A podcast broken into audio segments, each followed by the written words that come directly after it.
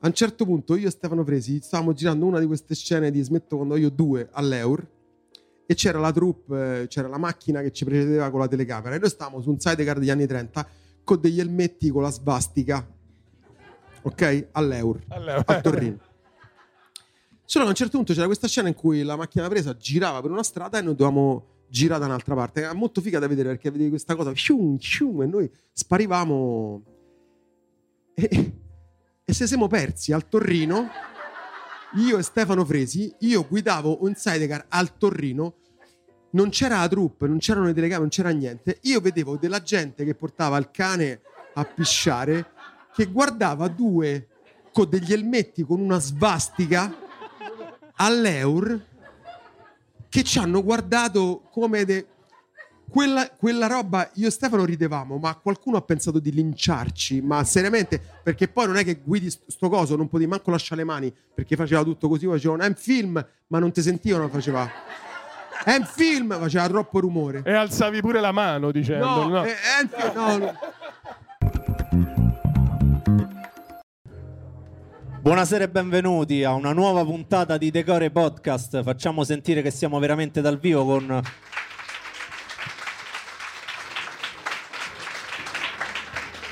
E siamo dal vivo dall'Anticlub, siamo a Roma in zona Policlinico ed è la prima puntata che realizziamo da qui. E questo è un podcast in cui ogni settimana, ogni 15 giorni abbiamo un ospite che ci viene a raccontare le cose che lo fanno stare bene. Questa è l'idea di Decore che è condotto da me e da Danilo da Fiumicino. Buonasera a tutti. Buonasera. Benvenuti. Benvenuti. Come sempre mi scuso per tutto quello che dirà Danilo e il podcast e io e la produzione ci dissociamo dalle le- le sue Eh. affermazioni, però Scusate forte stasera. Te lo, Stasera- Dico, te lo dico già prima. Però la cosa speciale di questa sera è che noi siamo veramente emozionati perché è un onore avere in mezzo a noi Edoardo Leo. grazie grazie mille grazie buonasera a tutti buonasera È una puntata speciale e iniziamo come sempre con la definizione che Wikipedia dà dell'ospite che ci viene a trovare, che dice Edoardo Leo, Roma 21 aprile 1972, è un attore, sceneggiatore e regista italiano, è tutto giusto? sì sì sì tutto giusto Aggiun- A parte l'età, secondo me hanno sbagliato, però vabbè. T'hanno messo dieci anni di più. Secondo me sì. Ok. Senti, tu sei nato a Roma e nel giorno del Natale di Roma. Questo- Eh sì, no. è una specie di, di destino. Certamente non una condanna, però sicuramente un destino, perché festeggiare il compleanno quando lo fa la città in cui sei nato e in qualche modo che hai cercato, come ho fatto io, di raccontare attraverso il lavoro che ho fatto, un po' mi... Confesso che mi rende pure un po' eh, orgoglioso, anche se è una coincidenza stupida, però, però mi, fa, mi fa piacere. Beh, È una coincidenza bellissima che il 21 aprile del 753 a.C. si racconta che Romolo fondò Roma. E invece, diciamo, il 21 aprile del 72 nasceva Edoardo Leo. non lontano da qua, tra l'altro, a sto policlinico. Questo... Ah, proprio qui? Sì, E questa Qua. è una, una sì, notizia... qua vicino, dove sono stato ricoverato più volte, ma per motivi che non sarei adesso stasera ad indagare. Torni sempre qua, però. Nel sì, in senso, cioè- qualche modo sì. Vabbè, Quindi però te, te trovi bene pure. Per Alla te. fine sì, dai, insomma, Quindi quando ti ho detto che il podcast veniva fatto qui, tu hai detto io in so. policlinico sto a casa, Sei- dai, in qualche modo sei, sto. sei venuto apposta. Senti, di che zona, eh, cioè di che zona sei, di che zona eri da bambino, non adesso, ma quando eri piccolo che, che quartiere? Io sono nato a Montesacro, che è la zona mia proprio di nascita. E poi quando ero insomma, pi- abbastanza piccolo, intorno ai dieci anni, per vari motivi lavorativi, la mia fam- famiglia si è trasferita all'Eur e quindi poi la- insomma, tutta la parte dell'adolescenza l'ho vissuta in un altro quartiere. Però questo è, diciamo, qua intorno è più o meno il mio quartiere di nascita e dove ancora stanno molti degli amici che, che ho, molte delle persone che frequento, eh, che fa- che non fanno parte del mio mestiere, non fanno parte del mio lavoro, sono di, di- insomma, non proprio di qua, ma diciamo di, di Montesacro. Sì. Senti, fossi domani ti svegli, ti svegli praticamente, ti guardi, Tanto speriamo che mi svegli, già mi pare. ti svegli, ti guardi e c'hai una fascia tricolore. Sei diventato sindaco di Roma. Miss Italia, no? Io sono da me. Così, a caso. Sei No. diventato sindaco di Roma. Qual è la prima cosa che faresti? Nel senso, tu c'hai il primo, diciamo, la- il, la- il primo atto da sindaco che puoi fare. Qual è per questa città? O Io- anche per te, perché la politica può anche essere usata a proprio uso. Dice, ma faccio, che ne so, una ZTL sotto casa, Yeah. un'isola pedonale. Eh, puoi fare quello che ti pare, tanto siamo nel mondo dei sogni. Io piuttosto che rispondere a questa domanda preferisco scommettere Cioè, questa è una, è una citazione, ragazzi. dentro al bimbi e far pure. Comunque è difficile questa domanda da rispondere. Cioè, tu- No, è molto complicato, è una città talmente complessa, difficile, nessuno ha la bacchetta magica per, per sapere insomma che, che poter fare. Faccio un altro mestiere. eh, in realtà quello che ehm, romanticamente mi piacerebbe fare è riaprire tutta una serie di cinema che sono stati storici per me, che hanno chiuso, dove dentro ci hanno fatto altro, o comunque che sono chiusi e riportarli a- alla comunità, i cinema di quartiere che hanno, che hanno chiuso, che non, non sono più aperti. Ecco, per quanto riguarda il, il mio mestiere, l'unica cosa che veramente vorrei fare è recuperare quel, quel rapporto col cinema che c'hai sotto casa, dove a volte ci andavi e non sapevi manco che film c'era, e, e c'è un rapporto di fiducia con uno spazio, non solo con ehm, col film che andiamo a vedere. Oggi abbiamo una quantità di informazioni enormi, sappiamo di un film, il trailer, il post, tutto.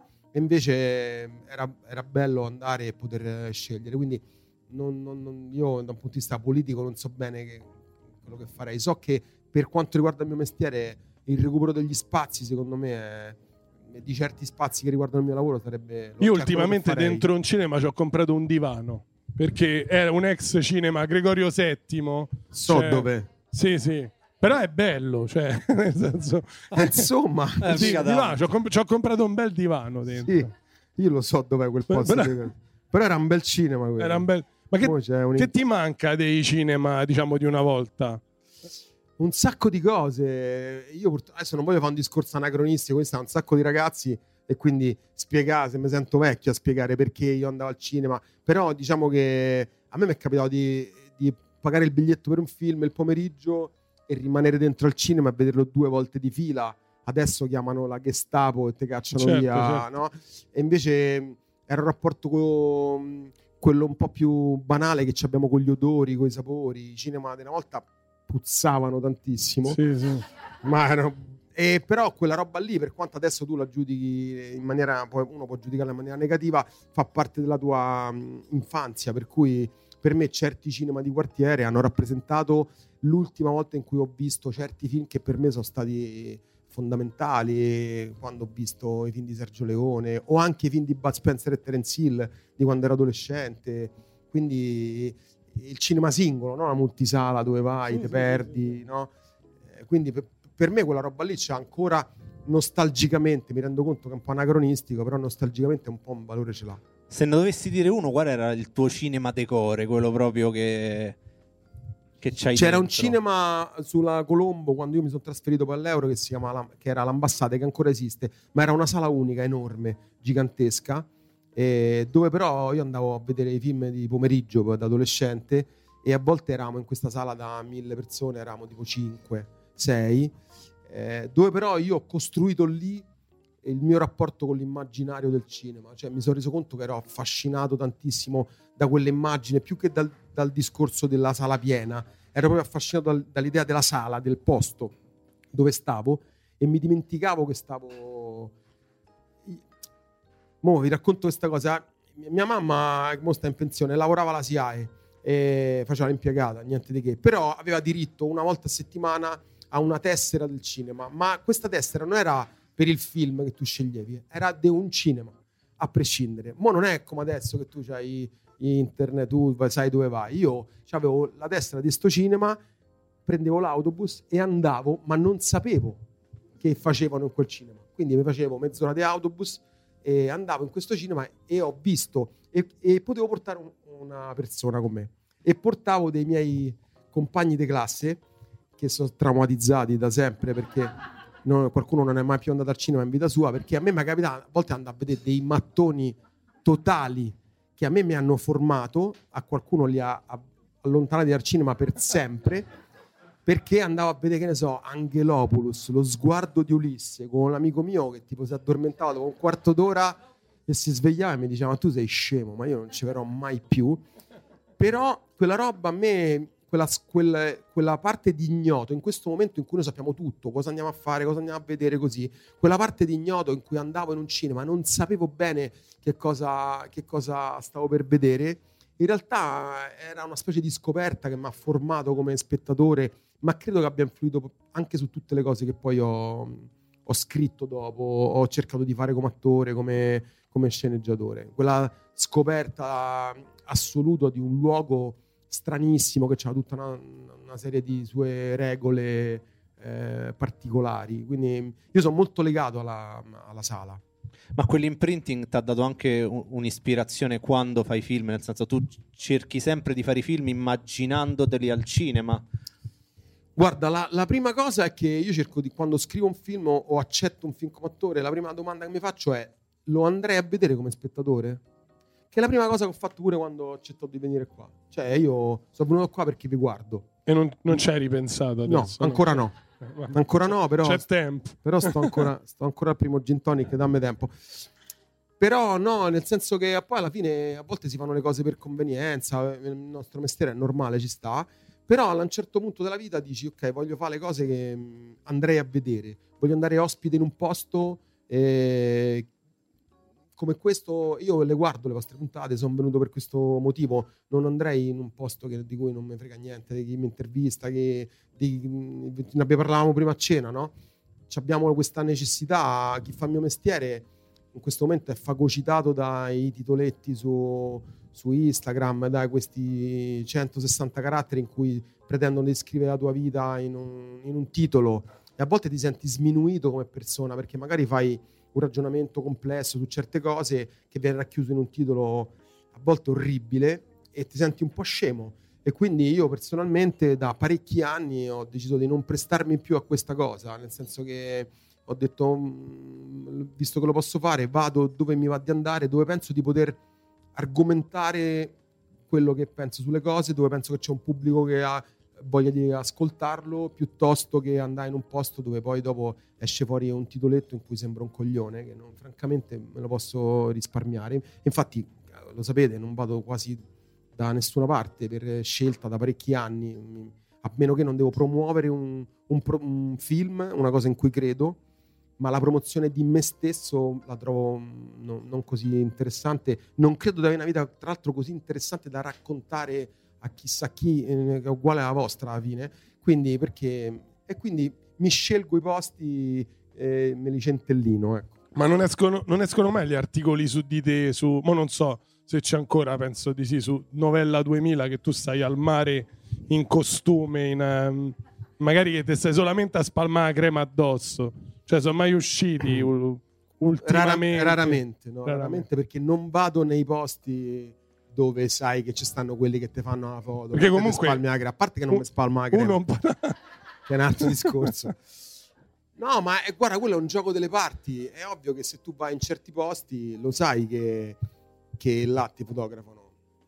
Se non te va, non ci vai. E poi ti fotografo sempre visto con lo slippetto calato. A me sta roba. Mai che stai. Ma questa è una tua esperienza personale. No, ma. Che stato con lo slippetto mai, calato. Perché... Mai che stai. No, io poi non porto slip, però fotografano quelli che cioè, in, in, determinati momenti sembra quasi fatta apposta. Ma, ma stanno sette ore, fanno 9000 foto e te beccano quella in cui ti, sei in difficoltà. Giustamente. Cioè, però anche lì, ripeto, ci sono dei posti dove sai che quella roba succede. Se vai da un'altra parte, cioè se vai a Focene non ci stanno i paparazzi. Ho detto fra noi. No, no, cioè, infatti io a Focene là, non è che devo Focene proprio per toccare Danilo nel Infatti, vivo, ma hai proprio detto, quando... hai proprio beccato da noi. Danilo... Massimo e beccano a mangiare cocomero. Cioè, così, capisci? Cioè. Che te possono... cioè. Però la foto tua sulla settimana enigmistica, quella l'hanno messa. Quelle sono soddisfazioni. Vogliamo fare un applauso alla settimana enigmistica no. perché comunque... Quella è... Quella è un traguardo di vita.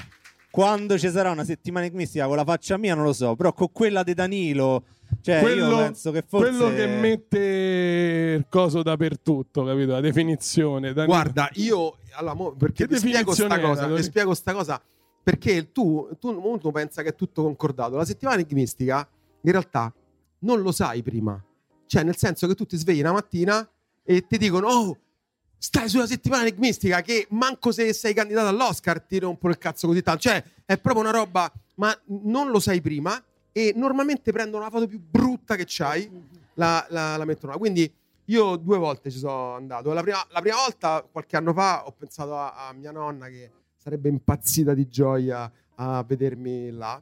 E questa, l'anno scorso, invece, l'estate scorsa, ho invitato le persone che mi seguono a, dire, a fare quello che io facevo quando vedevo la foto dei miei attori preferiti sulla settimana enigmistica. Cioè, mm. devastatemi. Sì. Denti neri, cose così mi è arrivato di tutto. Mm-hmm. Ho fatto una specie, ci ho messo tipo tre giorni a fare perché non sono capace. Ho fatto un montaggio di, le, la mia faccia, di tutta la mia faccia scritta, con qualsiasi cosa, e è venuto fuori un, una specie di video molto divertente su, su, questa roba. Però è bello perché tu sai che in quel momento stai in tutti i cessi d'Italia, capito? Sì. È una no, roba. È la prima cosa. Co- Poi era, è un sogno. Era la settimana di Ferragosto, era proprio quella in cui se c'è una settimana che compri la settimana enigmistica per forza, è, è proprio. Eh, cioè, quella. Quindi ero proprio onorato. Ho detto che bello. Cioè, c'è della gente che sta, a, cioè, capito, che sta lì seduta sulla tazza col con la faccia mia lì. No, Ma so, c'è qualcuno qui che ce l'ha la settimana enigmistica con Edoardo Leo che l'ha conservata? Perché mi sembra comunque un pubblico di. Spero di no.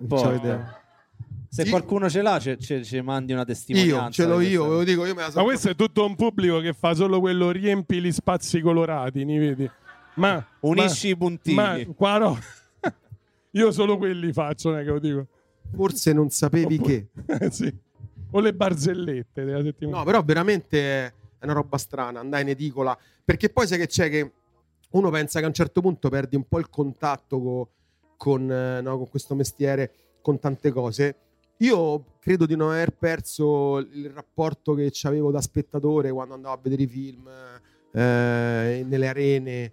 E, e, quindi fa un po' strano andare in edicola e dire mi dai la settimana enigmistica? Mi senti un po' scemo però invece io penso che alla fine se, se riesci a non perdere quel rapporto con la sorpresa nonostante tanti anni di mestiere di lavoro questa cosa ancora un po' ti sorprende e ti fa bene, un, in positivo e negativo, perché ti rendi pure conto che alla fine non è niente di che, cioè non è che stai su Variety. Ma infatti lo stupore forse, forse, è la cosa più bella che c'è nella vita e in, in un attore, in una persona diciamo nota come te probabilmente incontrare ogni giorno persone che ti chiedono le foto, diciamo, è una cosa che non ti stupisce però nel momento in cui incontri qualcuno che ti racconta un qualcosa, uno spaccato di vita o una cosa veramente, forse in quel momento anche tu puoi avere stupore indietro e, e godere del fatto che la tua fama non è solo fama personale, ma è un qualcosa che si radica nelle vite degli altri e crea bellezza, crea storie, crea umanità.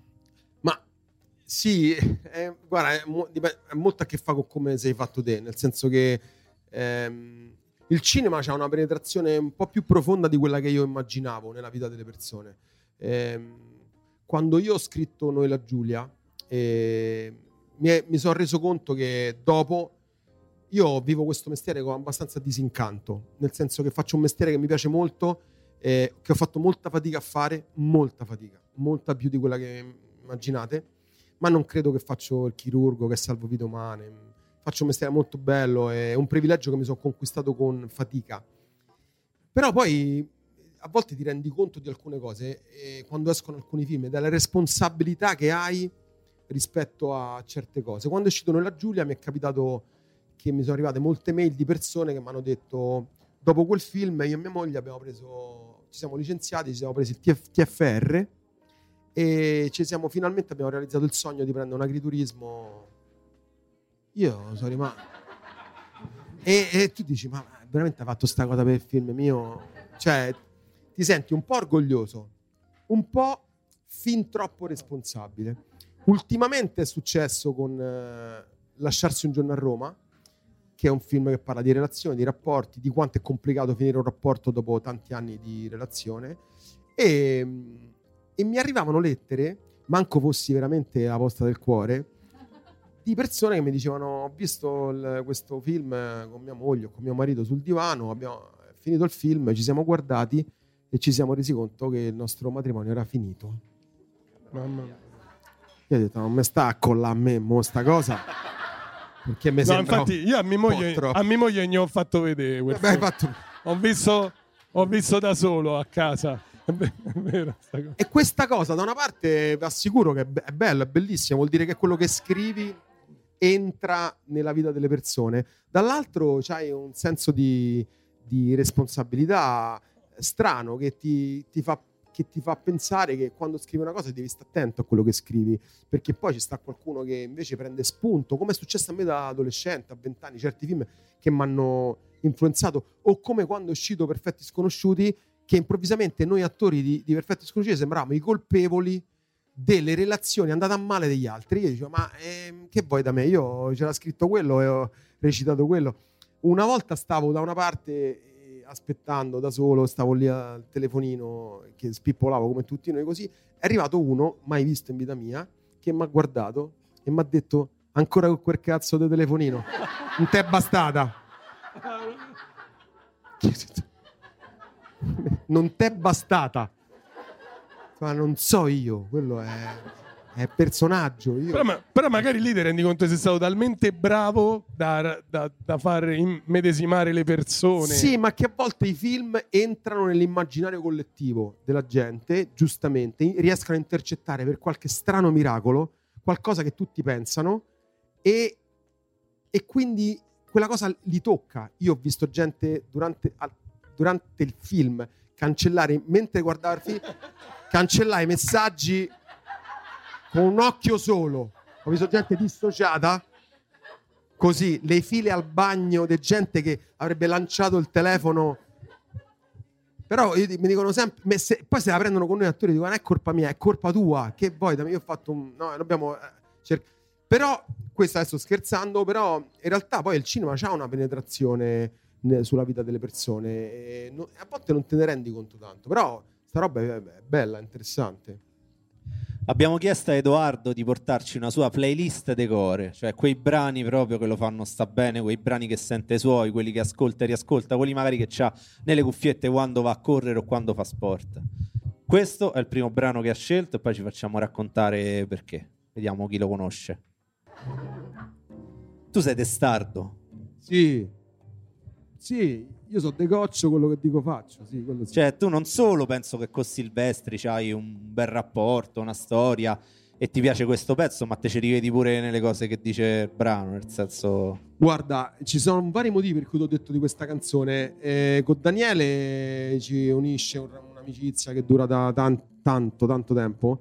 Noi frequentavamo io, Daniele, Niccolò Fabi, Marco Giallini, Max Gazzè, Valerio Mastandrea, Mar- una serie, tutta una serie di attori. Per qualche strano motivo all'inizio andavamo in un posto che si chiama Il Locale, che stava a Vicolo del Fico, e tu- Rocco Papaleo, e tutti per qualche strano motivo ci siamo incontrati là ed era una specie di punto di ritrovo e abbiamo comin- ognuno di noi sognava di fare il mestiere che, che poi è riuscito a fare e, e quindi ci legano i sogni, gli inizi, nessuno di noi sapeva come sarebbe andata a finire. E io con Daniele ho condiviso un pezzo di strada ehm, lungo e questa canzone sul fatto di essere decoccio, di essere testardo, un po' mi ha, eh, accompagnato per, per- per tanti motivi. Perché io faccio questo mestiere da 29 anni, l'anno prossimo se lo faccio 30. E- ma se io chiedessi a questa sala i titoli delle cose che si ricordano mie, sono tutte degli ultimi 9 anni. Il problema è che ho fatto negli altri 21. Perché negli altri 21 sono stati anni difficili di, di costruzione, di pizze fredde, di affitti non pagati, di grande fatica, di grande sacrificio, di momenti in cui ti chiedi ma vale la pena? Ma vale la pena fare sto lavoro? Sta a 35 anni quando capisci che stai in, in difficoltà e non riesci, non sei mai l'attore del momento. Ehm, ecco, quest- però quella costruzione là, secondo me, quella fatica, quella dedizione, quella disciplina che ho ottenuto negli anni in cui le cose andavano molto male, perché per me le cose per tanti anni non sono andate molto male, ehm, hanno cos- come dire, costruito il tipo di artista che sono in questo momento. A volte tutti parlano di questa, c'è questa famosa frase fatta di no, perché quando passa il treno, il treno passa una volta sola. Sì, il treno passa, ma quando passa il treno ci devi avere il bagaglio, il biglietto, devi essere pronto, devi sapere dove stai, a che stazione stai, devi sapere dove devi scendere, se no sono frasi fatte. E quindi capisco che sembra un po' anacronistico in questo momento storico qua parlare di costruzione, di edizione, di disciplina. Però io, tutti gli artisti che ho incontrato, e Daniele è uno di quelli, eh, hanno costruito quello che hanno fatto, eh, il proprio mestiere, in un modo indipendente dal successo. Cioè, il successo è una variabile. Mo, poi una parola che neanche mi piace tanto, io trovo pure un po' mezza volgare successo. Eh, fa, facciamo un mestiere, a volte stai sulle copertine dei giornali e stai sui manifesti dei film e per tanto tempo io non ci sono stato. Non è che ero meno, facevo il mio mestiere, lo facevo con la stessa disciplina con cui lo faccio adesso e, e ho conosciuto in questi eh, decenni centinaia di attori che fanno questo lavoro, che non hanno mai vissuto la la felicità di, stare, di avere la propria faccia su un manifesto di un film, che mi hanno insegnato tantissimo su qual è eh, la disciplina, l'orgoglio di fare questo per mestiere, anche se magari guadagnano come un impiegato, però fanno un lavoro che gli piace e hanno dedicato la propria vita a un lavoro che gli piace senza conoscere mai gli onori di, certe, di stare qua protagonista di un podcast. Normalmente io stavo là in fondo e stavo a guardare un altro. E, ehm, questa cosa qua, secondo me, io l'ho costruita insieme a un gruppo di persone che non hanno fatto del successo immediato il, il proprio obiettivo, ma che del, come, eh, che avevano come obiettivo della propria vita la, cercare di essere onesti come artisti, cercare di essere eh, riconosciuti come professionisti. Poi può aver successo, capita, come ti arriva lo perdi, eh? cioè a me è un momento che le cose vanno bene, capace che fra due o tre anni. Eh, vabbè, dopo questo podcast può succedere. Può succedere tutto. No, no. Però questa cosa qua è la cosa che cerco di spiegare ai ragazzi quando io mi capita di fare degli stage con, con i ragazzi giovani. Dico, guardate, sì, ma voi pensate ai 4-5 titoli che avete visto miei degli ultimi 7-8 anni ma chiedetevi che facevo nel 95, nel 96, nel 98, nel 2000, nel 2001, come pagavo gli affitti, come mangiavo. È stato complesso, è stato difficile e credo che valga pure per voi, no? nel senso certo, che nel certo. vostro mestiere la costruzione, se fai però una costruzione coerente, quella roba alla lunga in qualche modo paga. Se invece insegui il, il fatto di dire prima possibile devo essere quello che... Quella roba può, ti può arrivare ma per, la, per, la puoi perdere con una facilità abbastanza immediata.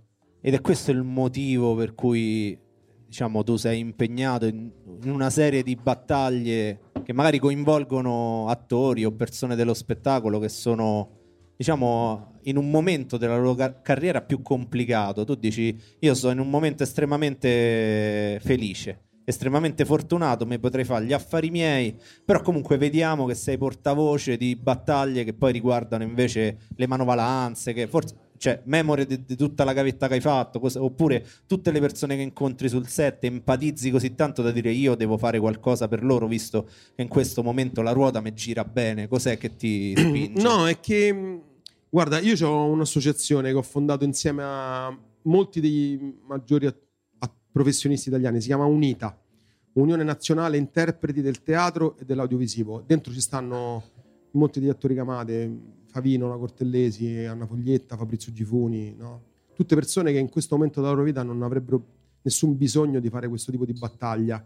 Cioè, per farvi un esempio, eh, l'Italia è l'unico paese che non ha un contratto nazionale per gli attori. In Europa, cioè siamo l'unica categoria, cioè i, i figuranti ce l'hanno hanno una paga minima, gli attori non hanno una paga minima. Ora a me, francamente, se facessi un discorso utilitaristico, a me della paga minima non ho bisogno in questo momento. Stiamo facendo una battaglia, proprio noi che, che non abbiamo un interesse diretto, come categoria. Cioè abbiamo un problema in questo momento in Italia sul riconoscimento della categoria.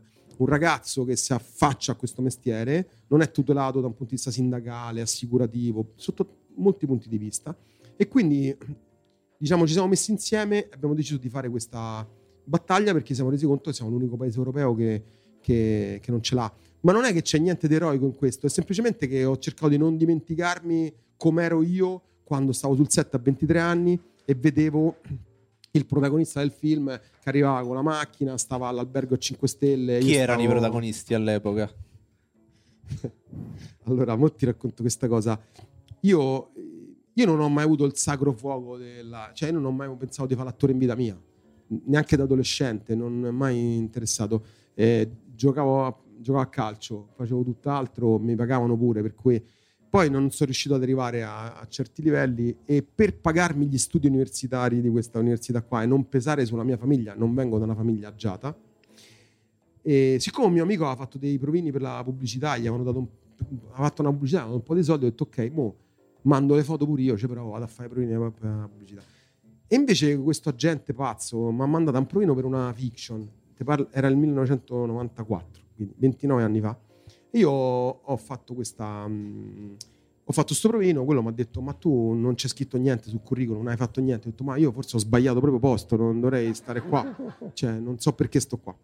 E, e però questo regista che ancora ringrazio mi ha detto guarda ho un piccolo ruolo che però ci sta tanti giorni e di- dici poche battute vieni io sono partito e sono andato a fare queste due puntate. Era una coproduzione italo-francese e il protagonista si chiamava Bernard Girardot un attore che mai è morto un attore dell'Académie Française bello come un dio che viveva in un castello eh, lì una, una roba in Umbria e noi stavamo in un alberghetto.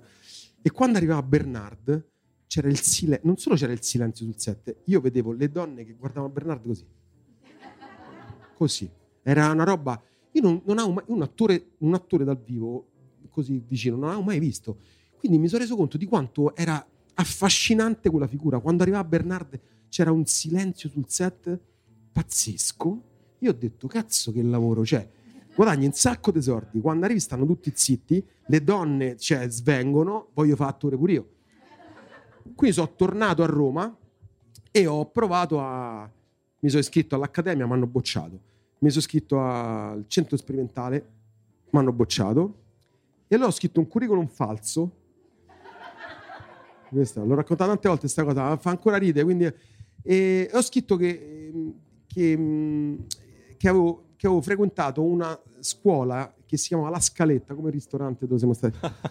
si chiama Scuola di Teatro Internazionale La Scaletta, che io non sapevo manco dove stava, però avevo scritto.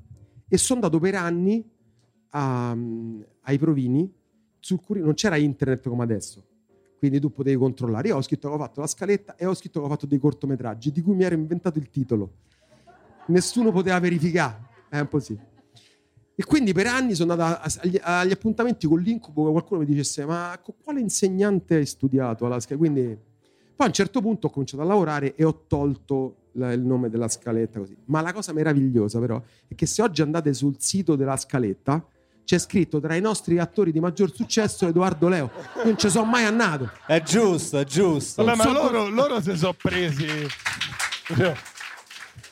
Cioè, E, e l'altra cosa meravigliosa è che dopo 8 anni io ho, ho rincontrato questo regista che si chiama Gianfranco Albano, che ringrazierò per sempre. E gli ho raccontato questa cosa. Gli ho detto, Gianfranco, io sono stato talmente influenzato dalla figura di Bernard Girardot, ma proprio da lo dico proprio in maniera molto banale, dal come le donne guardavano questo attore eh, che entrava in scena e dello- con quel rispetto e la, la fascinazione per cui perché sta cosa un- a, a me a 20 anni quella roba con- contava così e Gianfranco mi ha detto ma Bernardo era gay ho detto come quindi no, avevo- ho sbagliato praticamente quasi tutto però questa cosa ha acceso una scintilla e mi ha fatto capire che comunque il mio modo di esprimermi in qualche modo era fare ruoli di altri. Questa cosa è stata una scintilla per me. io uso, uso questo tasto che sono le domande che faccio io, quindi... Però... Ho paura. No, Scusa, no, no, Edoardo, dopo- ti chiedo scusa. No, dopo quello che ci siamo detti a cena parto soft, ma poi te le faccio tutte, guarda quante ne ho scritte. A proposito di film, no, du- durante le scene, quando si deve mangiare un piatto, no, un- che ne so, stai, stai seduto a tavola anche, anche in perfetti sconosciuti, le cose che mangiate, quan- da chi vengono preparate? Quanto vengono, no, quanto vengono preparate prima? Cioè, le mangi davvero? Ok, allora ti dico questa cosa. Te faccio- hai, hai citato il film giusto, Perfetti Sconosciuti. Perfetti Sconosciuti è una cena, ok? L'abbiamo girato in sette settimane. Nelle prime quattro settimane era la scena in cui mangiamo gli gnocchi. Quattro settimane. Quattro settimane vuol dire che noi abbiamo girato da. Noi cominciamo alle 18 fino alle 4 di mattina, tutti i giorni. Io dalle 18 alle 4 di mattina c'era nella cucina di questa casa uno che faceva i gnocchi in continuazione e fotografava il piatto e ti rimetteva i gnocchi col, eh, con la pinzetta esattamente come tu l'avevi lasciato il giorno prima. Per non mangiarne troppi, durante la scena, fingendo di recitare, noi dividevamo i gnocchi in quattro perché se no dopo un po' non puoi mangiare per sei ore i gnocchi. Ma poi, cioè, poi è una roba che ti impasta pure. No, no, è proprio cambiato il mio rapporto con i gnocchi. Cioè, io no, non ho mai più mangiato in vita mia. Non, po- non li posso vedere perché per quattro settimane di fila.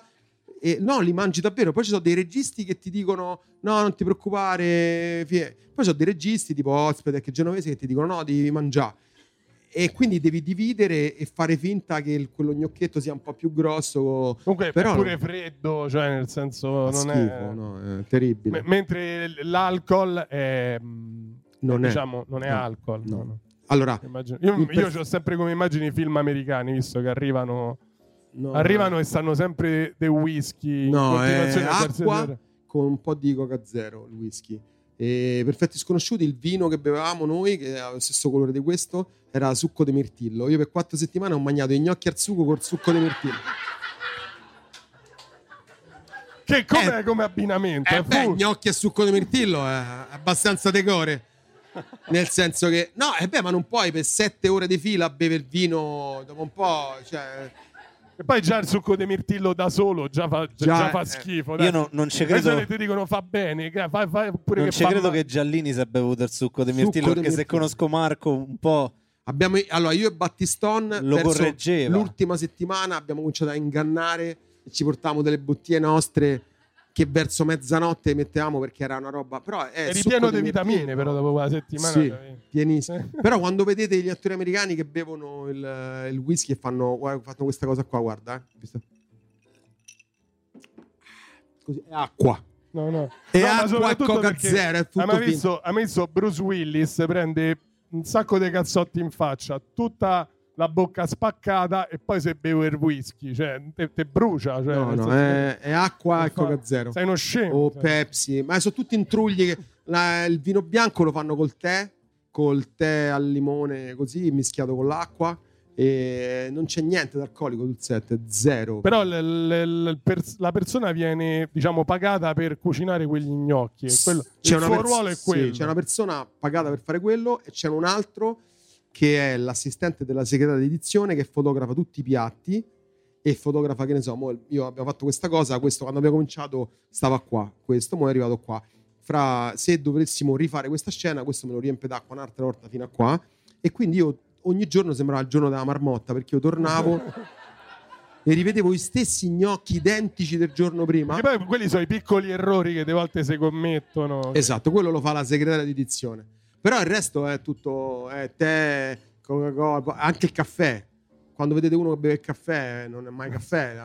Vengono e ti dicono che vuoi, che ci mettiamo nel caffè? E tu dici, che c'è oggi?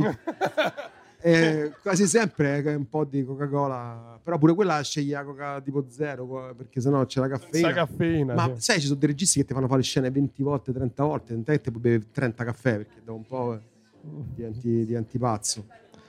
Senti, di, di, ruoli ne hai fatti tanti e tu sei pure uno che, diciamo, gira tanti film, eh, lavori tanto.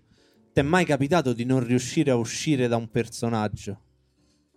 Finire il film o finire la serie e poi sentirti ancora i tuoi pensieri che lavorano, girano come lavorerebbe il personaggio? O riesci, finita la produzione, a tirare una linea da, e, e a ritornare Edoardo Leo essere umano?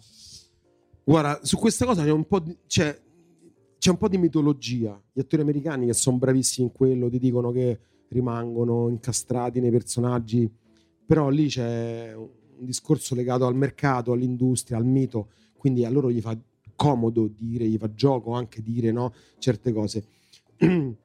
Mediamente no. È vero che è successo una, eh, una volta in cui ho fatto più di una volta, ma una volta particolarmente ho fatto molta fatica io ho fatto un esordio, il mio esordio alla regia è un piccolo film che si chiama 18 anni dopo, che ho girato nel 2000, è uscito nel 2010. E, ehm, in cui faccio, grazie per chi l'ha visto, grazie, in cui faccio la parte di un balbuziente. Io ho preparato quel personaggio con un attore che è un vostro amico, che sapete che è balbuziente nella vita, che è Vinicio Marchioni. E tra l'altro in quella scena c'è una scena in cui tutti e due balbettiamo e, e lui però è paradossale perché Vinicio nella vita balbetta, ma sul set no. Quindi sul set lui balbettava per finta e non era credibile. Quindi la madre mi ha detto, però balbetti meglio tu, Demi Fio. Una cosa, una cosa folle. Però, siccome Vinicio, che è un attore che io stimo molto e che, che, è un mio amico ed è un professionista che stimo molto perché è uno, un attore molto disciplinato, mi ha spiegato davvero come, funzionavano, come funziona il meccanismo della balbuzie. A un certo punto ci prendi gusto. Cioè succede quello che vi succede quando andate in vacanza boh, in Sicilia e cominciate a parlare siciliano con gli amici e non riesci a uscire da quella cosa. E quindi vai a qualsiasi posto, eh, posso vera la cosa, e tu dici, guarda, che cazzo è? No, è così. Ah, basta la norma, vaffanculo. Ma perché parli? Non si sa perché per una settimana di vacanza parli così. Che è una cosa, entri in un trip e non ne esci. Anche la mattina a colazione con l'amica tua e ci mangiamo a colazione. Ma che cazzo, ma sei di Roma, sei di Carbatella, perché parli? Ma perché devi parlare? Però entri in un trip, ecco, con la balbuzia succede la stessa cosa. Succede che le pause che tu fai normalmente eh, in cui stai zitto, con la balbuzia cominci a farle balbettando. Allora, quello che è successo è che io ho fatto la preparazione del film, ho girato tutto il film balbettando. Quando è finito il film, mi sono reso conto che quando andavo al montaggio e parlavo con il montatore, balbettavo. Anche a casa mi è capitato delle volte che... E questa cosa, ed è incredibile perché è psicologica, ma ogni volta che io parlo di quel film, io adesso sto facendo un po' di fatica perché mi viene a balbettare, perché è, come una canzone che è legata a un'estate della vostra vita, vi riporta a quell'emozione. Io se penso a quel film, immediatamente mi viene da balbettare, non, perché non lo percepisco come un difetto, ma semplicemente come esattamente come parlare dialetto quando stai in vacanza con gli amici. Ecco, in quel caso io ho fatto un po' di fatica ad uscire da questa cosa. Però è stata una roba pure in cui ho imparato tanto, è stata molto formativa. Edoardo Leo.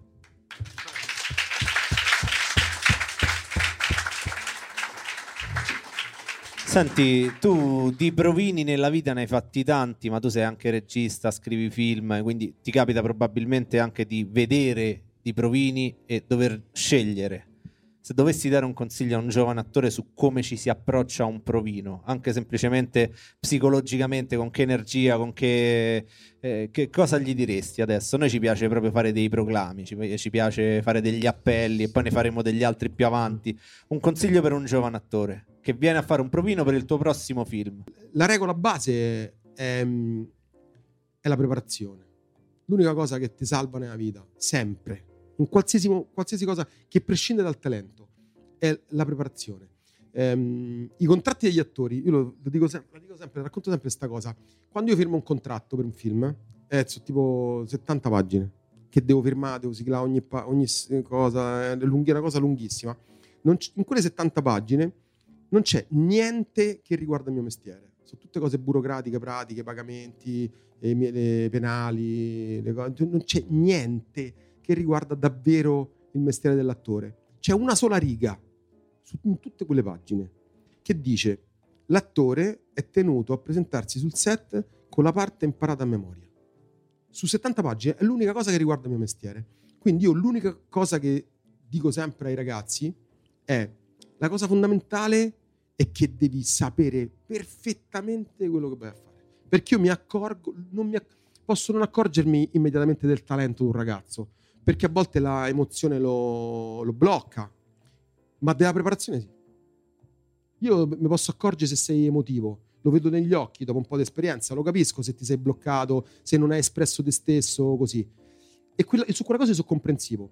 Se tu non ti sei preparato, io non sono comprensivo. Cioè, su quella cosa lì io sono talebano, perché è l'unica cosa che riguarda il mestiere dell'attore.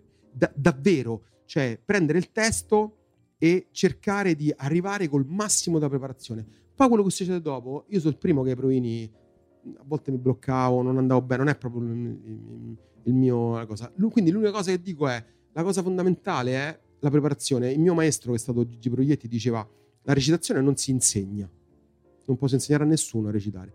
Lui diceva, la recitazione si impara, cioè sei tu che devi vedere da quello che succede e imparare per te stesso, per come sei fatto te psicologicamente, capire anche come fare la memoria. Io ho dovuto imparare come fa la memoria, perché tutti mi dicono, ma come fai a imparare? Io faccio uno spettacolo, sto due ore in scena da solo, ok? Qualcuno magari qua l'avrà visto, sto due ore in scena da solo.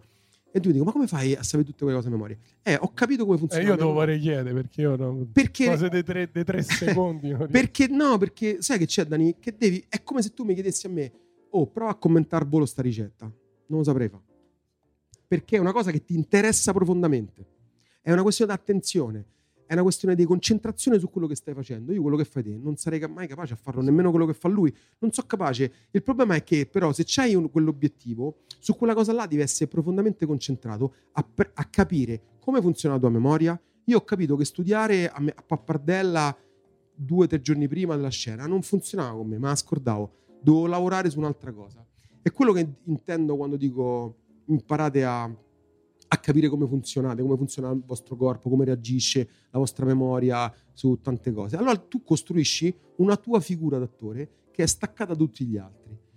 E io l'unica cosa che riconosco quando arrivano i ragazzi a fare le audizioni con me, premi con me, è quella, quella dedizione là, quella preparazione là. Il talento poi mh, è secondario. E tu, e tu dopo anni, quando rivedi un film, un po' i, i copioni, te li ricordi ancora, quelle, le battute, oppure dimentichi? No, come gli esami all'università, Ma quando no, hai fatti tutto. il giorno dopo Su. No, io delle volte mi capita, io non sono uno che si riguarda tanto, però a volte purtroppo io ho questa piacevole condanna, però delle volte accendo tipo la, la televisione è rimasta su Netflix e la prima faccia che mi capita è la mia e spengo. Che- Però qualche volta mi capita di che magari trovo un film in- su Sky in corsa mio che è già accaduto, mi- soprattutto sui miei da regista. E delle volte dico, ma, mazza, ma come cazzo mi è venuto in mente di fare quella cosa? Non me lo ricordo perché la fase creativa è qualcosa che succede in quel momento e a volte non, delle cose belle non te le ricordi.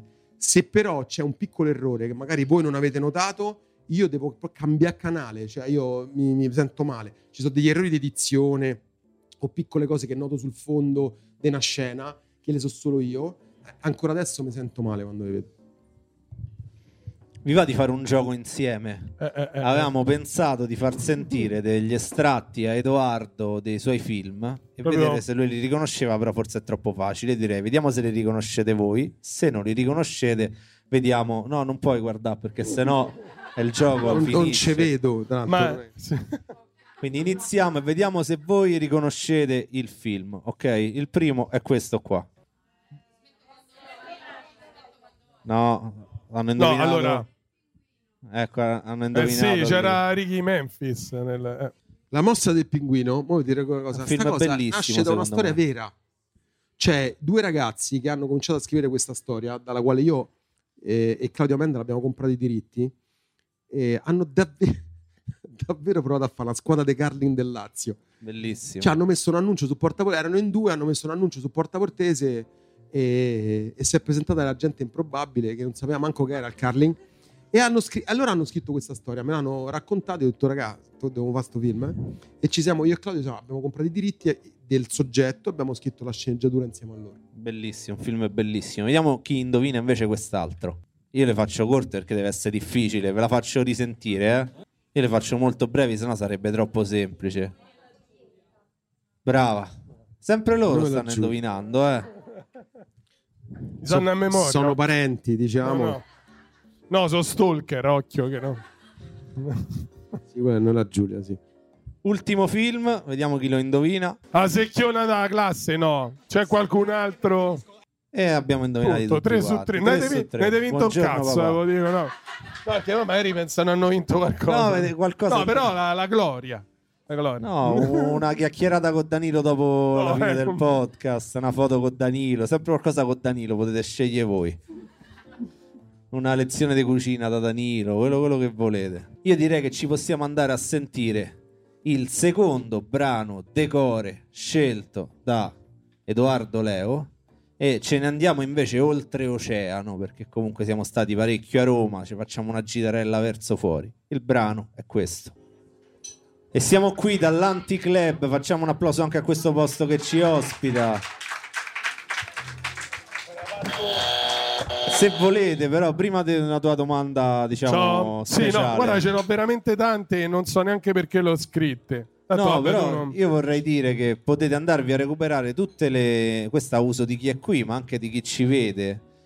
Tutte le puntate precedenti che abbiamo fatto, abbiamo avuto Stefano Fresi, Vinicio Marchioni, Francesco Montanari, Zero Calcare, un sacco di amici che sono stati con noi e ci hanno raccontato, diciamo, le loro vite, ma anche di quelli che verranno. Quindi potrete partecipare ai prossimi eventi di Decore Podcast. Basta seguire le nostre pagine. Ci sono, c'è un'estate molto molto molto ricca insieme scopriremo anche il prossimo ospite con un gioco che faremo insieme a Edoardo ma lascio la parola a, Eh. a Danilo Guarda, questa è la, è la prima domanda, è marzulliana, non so perché l'ho scritta. Ma se dovessi vivere senza uno dei cinque sensi, quale sarebbe? Non so perché questa domanda. Ma come te uscì? Ma no, non lo so. no. Senza uno dei cinque sensi. Forse l'olfatto. Eh beh, Cioè, sì, di, anche di tutto il retro, la anche vista, vi- lo- forse l'olfatto. Vivendo a Roma poi aiuta, cioè, perché Ma può aiutare, non sta in giro. No, no, può aiutare. faccene un'altra dai Danilo Una- siamo caldi Ma tu, tanto ormai siamo, siamo in intimità. Questo, a casa fai la pipì in piedi o seduto? Non so perché. Ma non so perché ho scritto. No, perché guarda che ci da vediamo la settimana prossima ragazzi grazie a tutti Questo, però da, da questo, se- ma l'ho scritta davvero. sta cosa. Da questo si capisce devo- anche, cioè uno a casa si comporta, diciamo, in in maniera diversa. Vabbè, devo iniziare a fare una revisione La risposta è dipende. perché la se- risposta è fatelica E tu me sai. Dipende. Io- Eh, dipende da come, capito? Io a casa quando abitavo con i miei ero obbligato a farla seduto perché altrimenti se Sì. andavi fuori, capito così, te, te veniva. Mia mamma te Ah, sì? tagliava proprio, cioè, Ah, no, no. quindi per sicurezza. No, no, a casa mia non c'era questa usanza, è una... Comunque su- ho, ho letto che superati i 40 da seduto fa bene alla prostata, quindi, quindi consiglio a tutti i maschietti che ci seguono di farla. A, a cena, a cena Edoardo gli abbiamo detto che praticamente il nostro era un podcast dei contenuti d'approfondimento, capito? Dove si parlava di roba un po' perché si distingueva. Ma sai che dopo po' che da- eh, voi due mh, praticamente parlavate di questa cosa, a me mi si è cresciato il cervello. Ho detto io adesso che faccio, capito? Però- Vabbè, no, ma ci sta, ci sta. Comunque No, no, dipende. vabbè, comunque dipende, però da se bella- fa bene la prostata uno... Seduto, seduto. Dopo i 40. Dopo i Io 40. sto fuori tempo massimo, però vabbè. No, no, vabbè. Ma dopo, non, non- te giuro, non iniziamo a parlare di prostata. No, no, no, gra- no.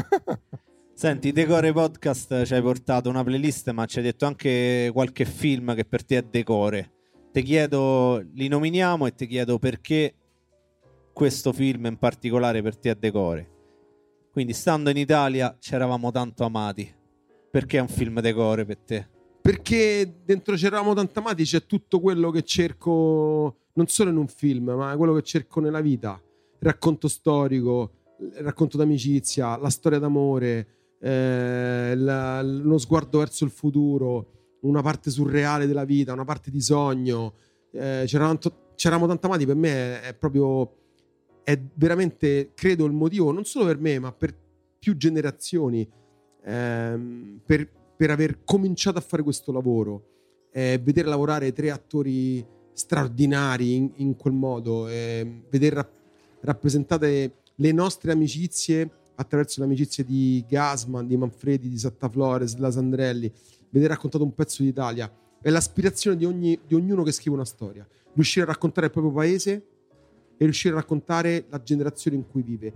È un'aspirazione che viene continuamente frustrata perché c'è stato qualcuno prima di noi che ha fatto questo film qui che è qualcosa di incredibile e che io, no- io l'avrò visto 300 volte. Invito tutti a vederlo e a rivederlo perché dentro ci, sta una- ci stiamo noi proprio. Per me è, è veramente una specie di dizionario di cinema. C'è qualcuno in sala che non ha visto, ci eravamo tanto amati. Non lo dirà mai perché si vergognano, però è pieno. Alzate, alzate, È- è tranquilli. pieno, no- no. Non vi giudichiamo. No, no, mi giudichiamo, li cacciamo, ma è... La porta è quella. Lo sai che io faccio, quando faccio, ormai è un po' che non li faccio, quando faccio gli stage, no, faccio degli stage sulla commedia.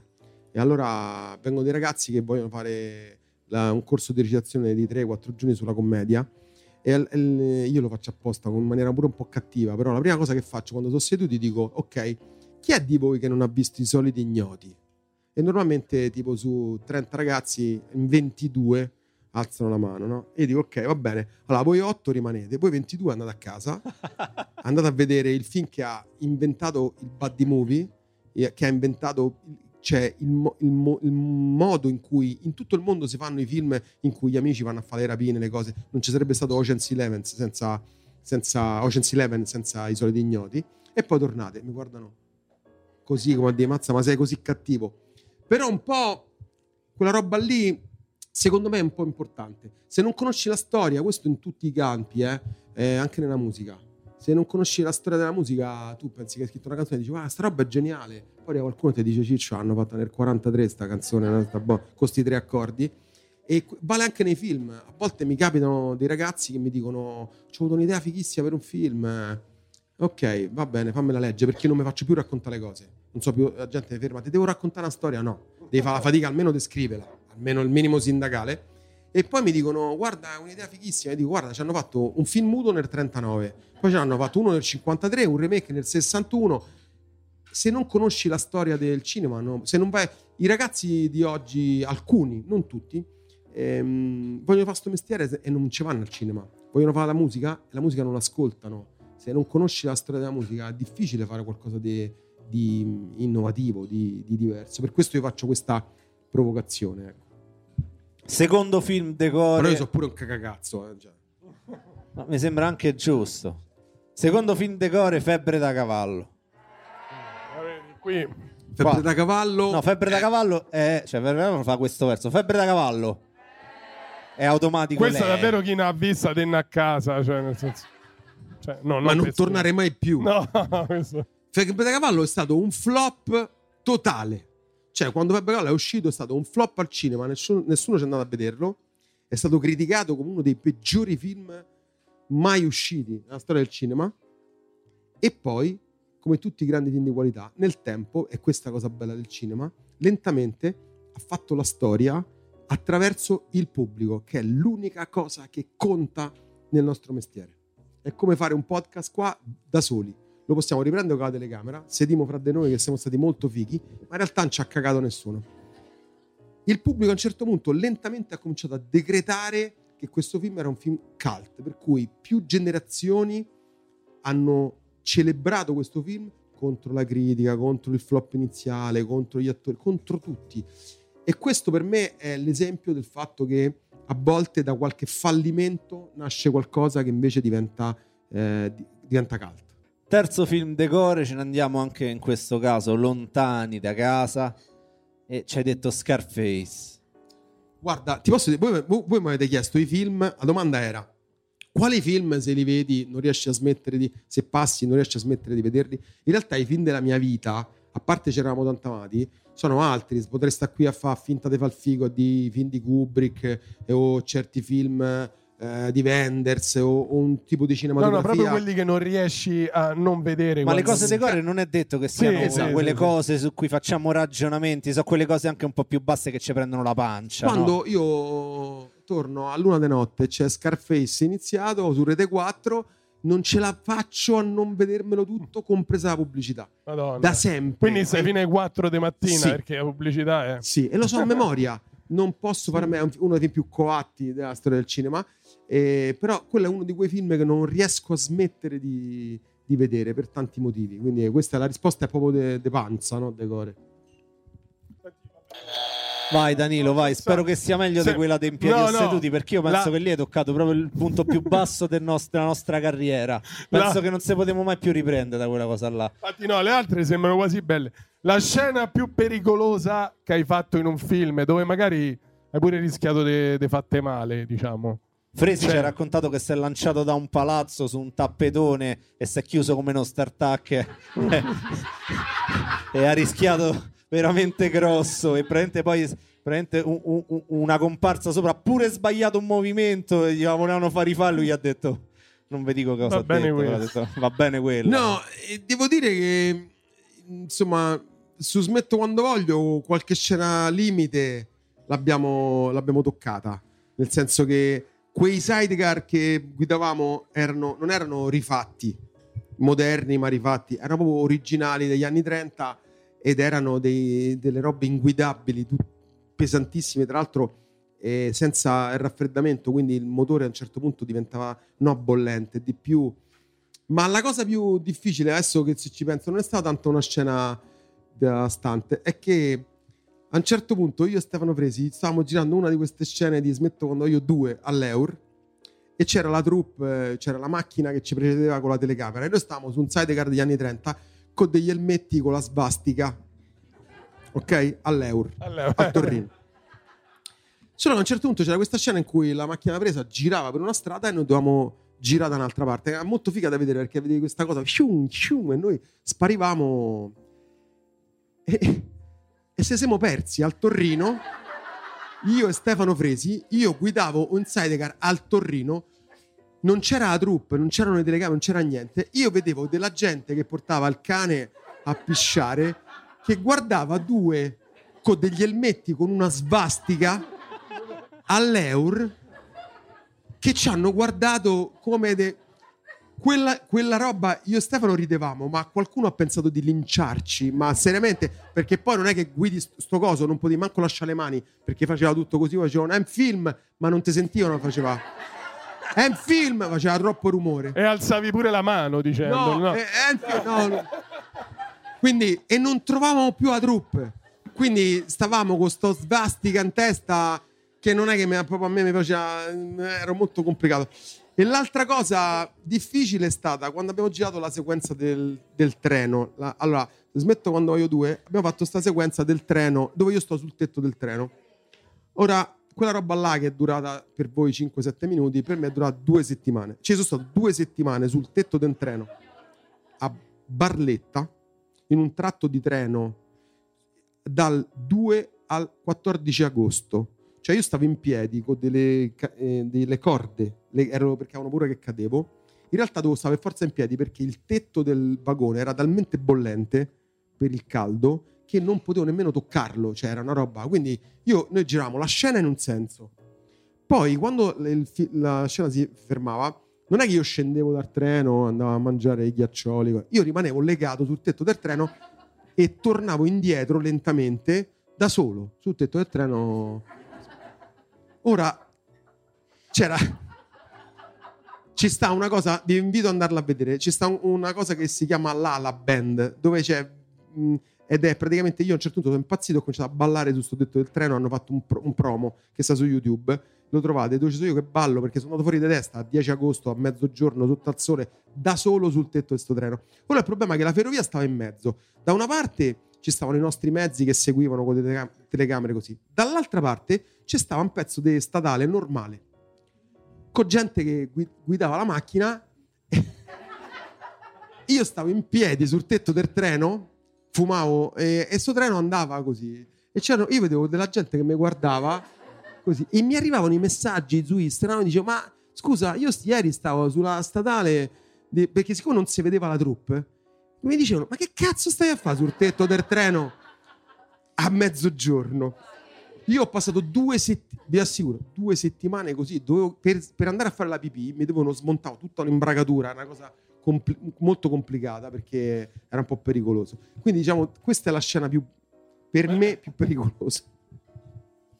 C'è un posto nel mondo che non sia Roma o casa tua, che per te è un posto decore in cui un luogo, una nazione estera, un, un posto in cui dici io quando voglio stare tranquillo prendo, parto e vado, c'è un luogo decore. Questo mestiere ha questa cosa meravigliosa che ti fa scoprire dei posti dove non saresti mai andato in vita tua e, e nei quali ci lasci un pezzo di cuore.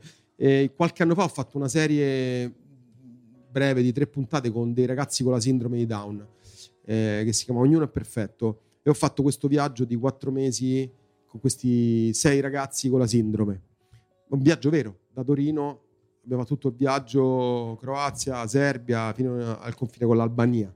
E ho viaggiato con loro veramente, nel senso stavamo sperduti in dei, in dei posti che non saprei in questo momento indicarti. Cioè non, delle montagne della Serbia che in questo momento non, non, non so dove sono stato, però ce l'ho negli occhi, peso esperienze che ho vissuto con dei ragazzi che mi hanno illuminato proprio la via, mi hanno spiegato un modo di stare al mondo, mi hanno fatto pensare a tante cose de- della mia vita e quindi non posso indicarti fisicamente un posto. So che nel mio cuore ci sono alcuni posti dove sono legati dei ricordi. Quel, nel, il ragazzo che fa mio figlio in questa serie si chiama Gabriele, un ragazzo che ha la sindrome e che mi sono portato a cena, che mi chiama il suo secondo papà. Me, me, me, e, ecco, quelle cene con Gabriele in questo albergo di merda, sperduto nelle montagne della Serbia, con lui che mi spiegava perché avrebbe chiamato il, suo rist- quando avrebbe aperto il ristorante, come l'avrebbe chiamato. Eh, scord- questa, questa, roba non me la scorderò mai, però non ti so di dove sta.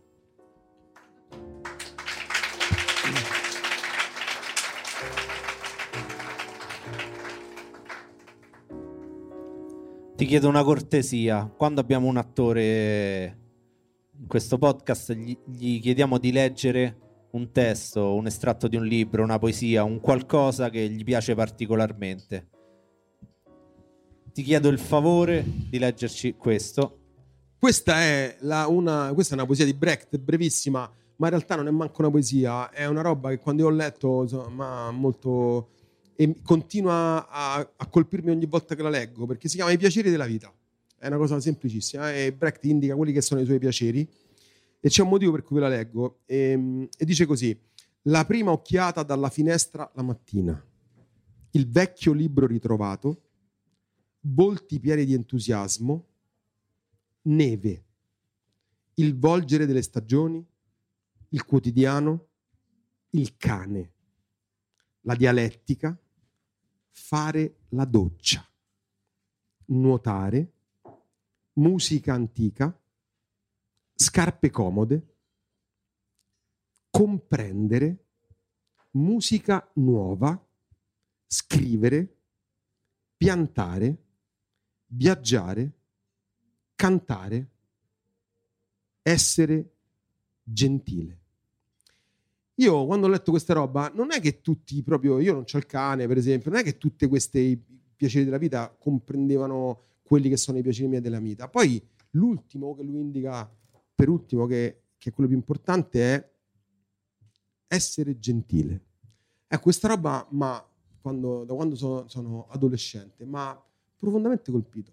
Cioè, non che qualcuno è gentile con te, che il piacere della vita è che tu sei gentile con qualcuno. E questa cosa qua a me mi ha indicato un modo di, di stare al mondo. Ehm, continuamente. L'altro giorno leggevo sui social, come capita pure a voi, no? C'era un ragazzo che diceva divido il mondo in due categorie, quelli che passano il piatto ai camerieri quando... e quelli che non glielo passano. Una stupidaggine. sembra una ragazzata, se ci pensi, no? Sta lì vicino, ma è un gesto una stupidità, eh, glielo passi così. E, e lui diceva: Non prendete conto di che gesto è passare al piatto a un cameriere che sta lavorando e che ha paura di sporcarti, di intruppare, di fare una roba. Magari sta al suo primo giorno di lavoro. E quello, secondo me, comprende questa, questa roba qua, cioè l'essere gentile come gesto nei confronti degli altri. Nel momento in cui tu anche stai pagando, cioè avresti volendo tutto il diritto di essere no, coccolato, servito, non riverito, servito. E invece fai una cosa tu per gli altri nel momento in cui sei tu che paghi. Ecco, quella roba per me è essenziale. Siccome io ho fatto altri mestieri nella vita, non è che ho fatto l'attore da sempre. Ho venduto i fiori a chiosco del cimitero, ho fatto il Pony Express, ho scaricato il latte la notte, ho fatto ben altri lavori. Questa roba qua, questa poesia per me rappresenta eh, una specie di mantra che cerco di non, eh, di non dimenticare. Cioè che alla fine della fiera, comunque, qualsiasi cosa ti succede nella vita, il piacere che devi provare tu è essere gentile per qualcuno. Pure, pure quando hai visto quando stai in fila a cassa al supermercato e c'hai la vecchietta con 3-4 cose che ti dice mi fai passare avanti, tu gli vorresti dire ma chi te se incula? Invece, Invece Ma quando- devi essere gentile e di dire prego. Quanto è prego. bella, Però è bello, sì. Però dentro Cioè- pensi sempre chi te se incula. No? Perché- è così. Però ci- dovete fare lo sforzo. No, no, ma a me io sta cosa la capisco.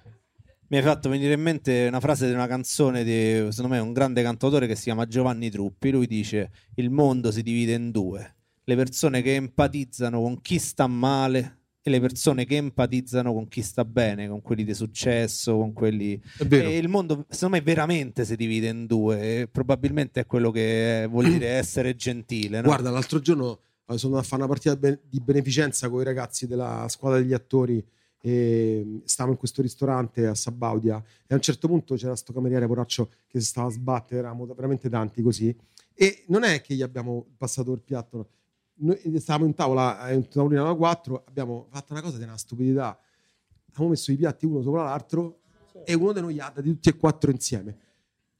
Cioè, ci sembra durante la, la partita dei Champions, lui stava a guardare un'altra cosa. Questo ha preso questi quattro piatti, ci ha guardato e ha detto: Non mi era mai successo. Che è una cosa che tu dici, poraccio, pensa questo. Cioè, capisci quanto è facile a volte aiutare. E il problema è che non ti devi scordare un po' da dove vieni. Questo, però, è un altro discorso. Terzo brano decore scelto da Edoardo Leo è questo qua. Decore Podcast direttamente dall'Anticlub, Alessandro Pieravanti e Danilo da Fiumicino. Qui con ospite Edoardo Leo stiamo un po' scavando sulle cose che fanno stare bene Edoardo e sicuramente una cosa che ci fa stare bene a tutti è la cucina, perché comunque tu te giri, te giri. eh, a quello. diciamo, è forse è la cosa che in questo paese unisce e che ci fa stare bene, quei momenti conviviali a tavola sono sempre i momenti migliori. Ognuno di noi ha una ricetta, una cosa che fa agli amici, una cosa che è il suo cavallo di battaglia, che dici io così te frego, ci penso, vieni a cena da me, oppure magari c'è un appuntamento galante. C'è pure chi c'ha globo e basta. eh, Cioè, nel senso... E invece io, la mia curiosità è, domani tu hai un amico a cena e vuoi passare una bella serata, stappi una bella bottiglia di vino, che gli prepari e soprattutto come lo prepari? Allora, primo vi dico una cosa, visto che abbiamo sentito questa canzone di Gigi Proietti, io ho avuto il privilegio, l'onore, chiamatelo come vi pare, di vivere gli ultimi quattro anni da vedere Proietti a stretto contatto con lui e di realizzare un documentario sulla sua vita che sta su RaiPlay, si chiama Luigi Proietti detto Gigi, chiunque voglia fare l'attore, chiunque abbia amato Proietti, chiunque voglia capire com'è la vita di un grande artista, da dove viene, guardate questo documentario, ma non perché l'ho fatto io, io ho dedicato la mia in questi anni a lui e- ed è stato veramente, veramente un privilegio stare vicino a un fuoriclasse eh, incredibile come, come maestro, incredibile. Io ancora oggi sento proprio la, la- la- questa fortuna che ho avuto, anche se ho cominciato pensando di fare una cosa per lui, in realtà la- alla fine è stato qualcosa che è fatto per me. Per quanto riguarda invece le ricette, ci sono due cose, poi io ve ne posso dire una, però sono due cose che i miei amici mi chiedono di fare. Io sono appassionato di cucina, mi piace.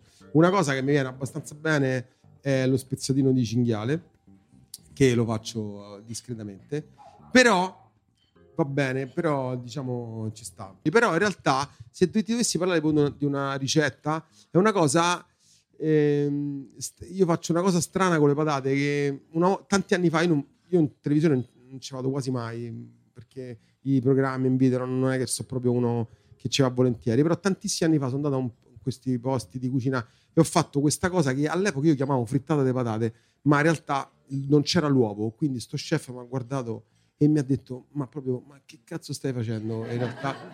Che è una cosa che faceva mia nonna quando il venerdì c'erano gli avanzi c'era un pezzo di formaggio un pezzo di mortadella un po' di prosciutto un po' di roba avanzata così. E mia nonna faceva questa stra- strana cosa che era una specie di gatto di patate ma invece che farla al forno in padella e lo so è una cosa se qualcuno lo avrà ah, comunque si fa devo dire la ricetta Sì, sì, sì, proprio... si prendo delle patate, le lessi, lessi le patate e poi le passi nel tritapatate o le schiacci con la forchetta. Poi fai un soffritto di aglio e peperoncino, ok? E metti il primo strato di patate in padella a soffriggere che deve proprio la crosticina, quella proprio la crosticina seria, ok? Poi ci metti tutti gli avanzi della settimana. Tutto quello che rimane, un pezzo di caciotta, un pezzo di provolone, un po' di mortadella, un po' tutto là così, e ricopri con le altre patate lesse. Non c'è uovo, non c'è niente. Quindi lo ricopri, schiacci tutta questa roba e viene una roba così, dove si comincia a squagliare tutto dentro e poi con una grande mastria, se ci riesci, ci ho messo un po', devi riuscire a, a girare questa Col cosa coperchio. col coperchio, ma è più a, a dirlo un attimo. Perché il coperchio, sai che c'ha? C'ha la vite. Ah.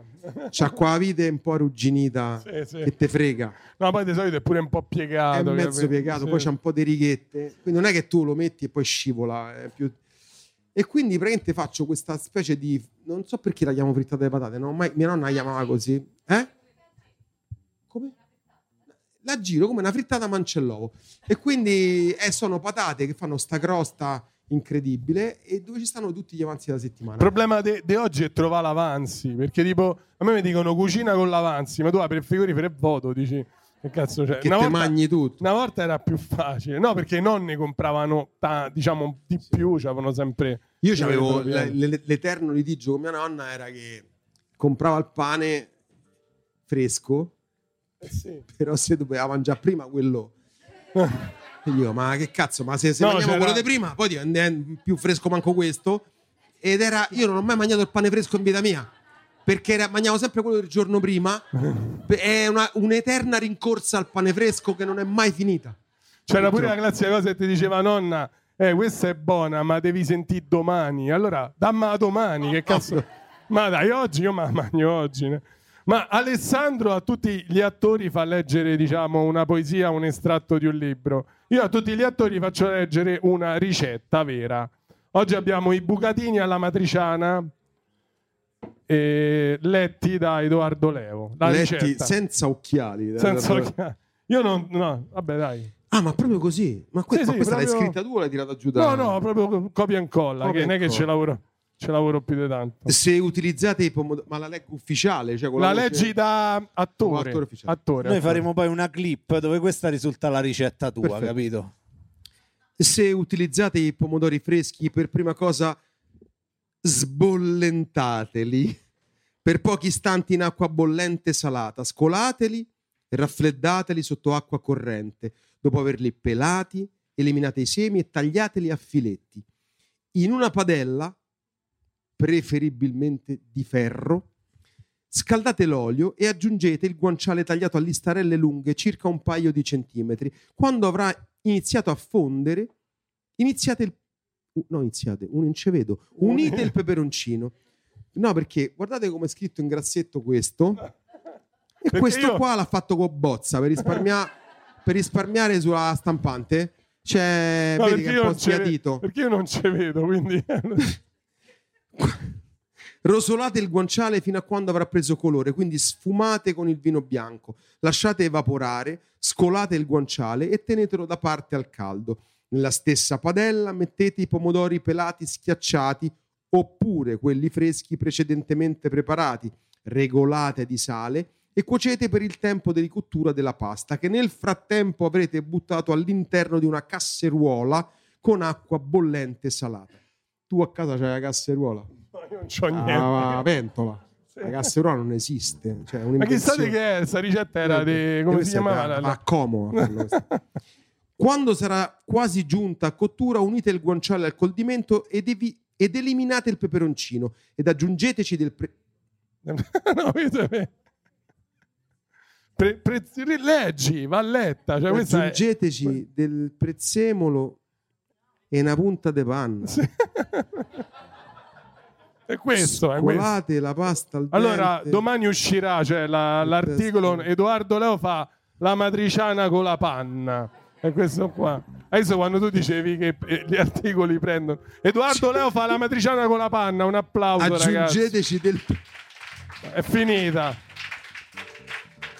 Ti piace la matriciana? La mangi? col prezzemolo. Col pre- Certo. La mangi? Io l'ho mangiata con la- spesso con la cipolla perché lontano da Roma la, la fanno con la cipolla, l'ho, l'ho mangiata. In realtà Secondo me, che secondo me è l'errore meno... meno grave. Meno In grave. realtà la storia delle ricette è un po'. Io faccio uno spettacolo che si chiama Ti racconto una storia, dove spiego come le storie cambiano nel tempo. In realtà, adesso questa roba scherziamo, a, a me mi è capitato di mangiare la matriciana col prezzemolo in certi posti che non dico. Per In real- decorare sopra. E in realtà la storia di alcune ricette è molto curiosa, nel senso che la carbonara come noi la mangiamo, che tutti pensiamo che, ah, che oggi se vai in un posto e ti fanno la carbonara con la panna, tu chiami i NAS, cioè chiami l'ufficio di igiene e dici vabbè chiudete sto posto. In realtà non è, nel tempo non si sa bene come si è sviluppata sta ricetta. Non so se lo sapete, la storia è un Sì, po' sì, sì. controversa, però Gualtieri Marchesi, il più grande cuoco italiano, a Parigi fa la ricetta della carbonara e ci mette mezzo chilo di pasta, mezzo chilo di pane da cucina. Però, no, no, ma, i social, cultura i social popolare- hanno fatto tutta. Cultura popolare. Guarda, la, la storia della carbocrema è uscita fuori negli ultimi 7-8 anni, anzi, forse pure prima. A casa mia eh, la carbonara si faceva con l'uovo cotto perché l'uovo crudo faceva male. La salmonella. quindi, eh, sì, la sì. salmonella. Quindi mia madre poteva presentare sta frittata e tu te la mangiavi e dicevi Ma no. oddio non hai la carbocrema gli tiravi il piatto no Ma no, è, è cultura, è cultura co- e insomma, nei, popolare. nei, nei- nei celebrity, diciamo, eh, nei, nei- nei programmi di cucina, se cucini male ti tirano il piatto. Sì, tu tu no. ma lo rifaccio, cioè, nel senso che a me ribelliare, te lo rifaccio. Non ti è piaciuto, lo rifaccio. Però, no, no, per- però la, la storia della cucina c'ha questa cosa meravigliosa che, che alla fine è il pubblico che decide. Cioè, a un certo punto la gente ha detto non si può cucinare con la panna. Non ha deciso nessun- nessuno chef. eh? Sì, sì, cioè, è vero, che la carbonara si faccia così come la mangiamo non, non è stato codificato, non c'è nessuna ricetta codificata della carbonara fino agli anni 60.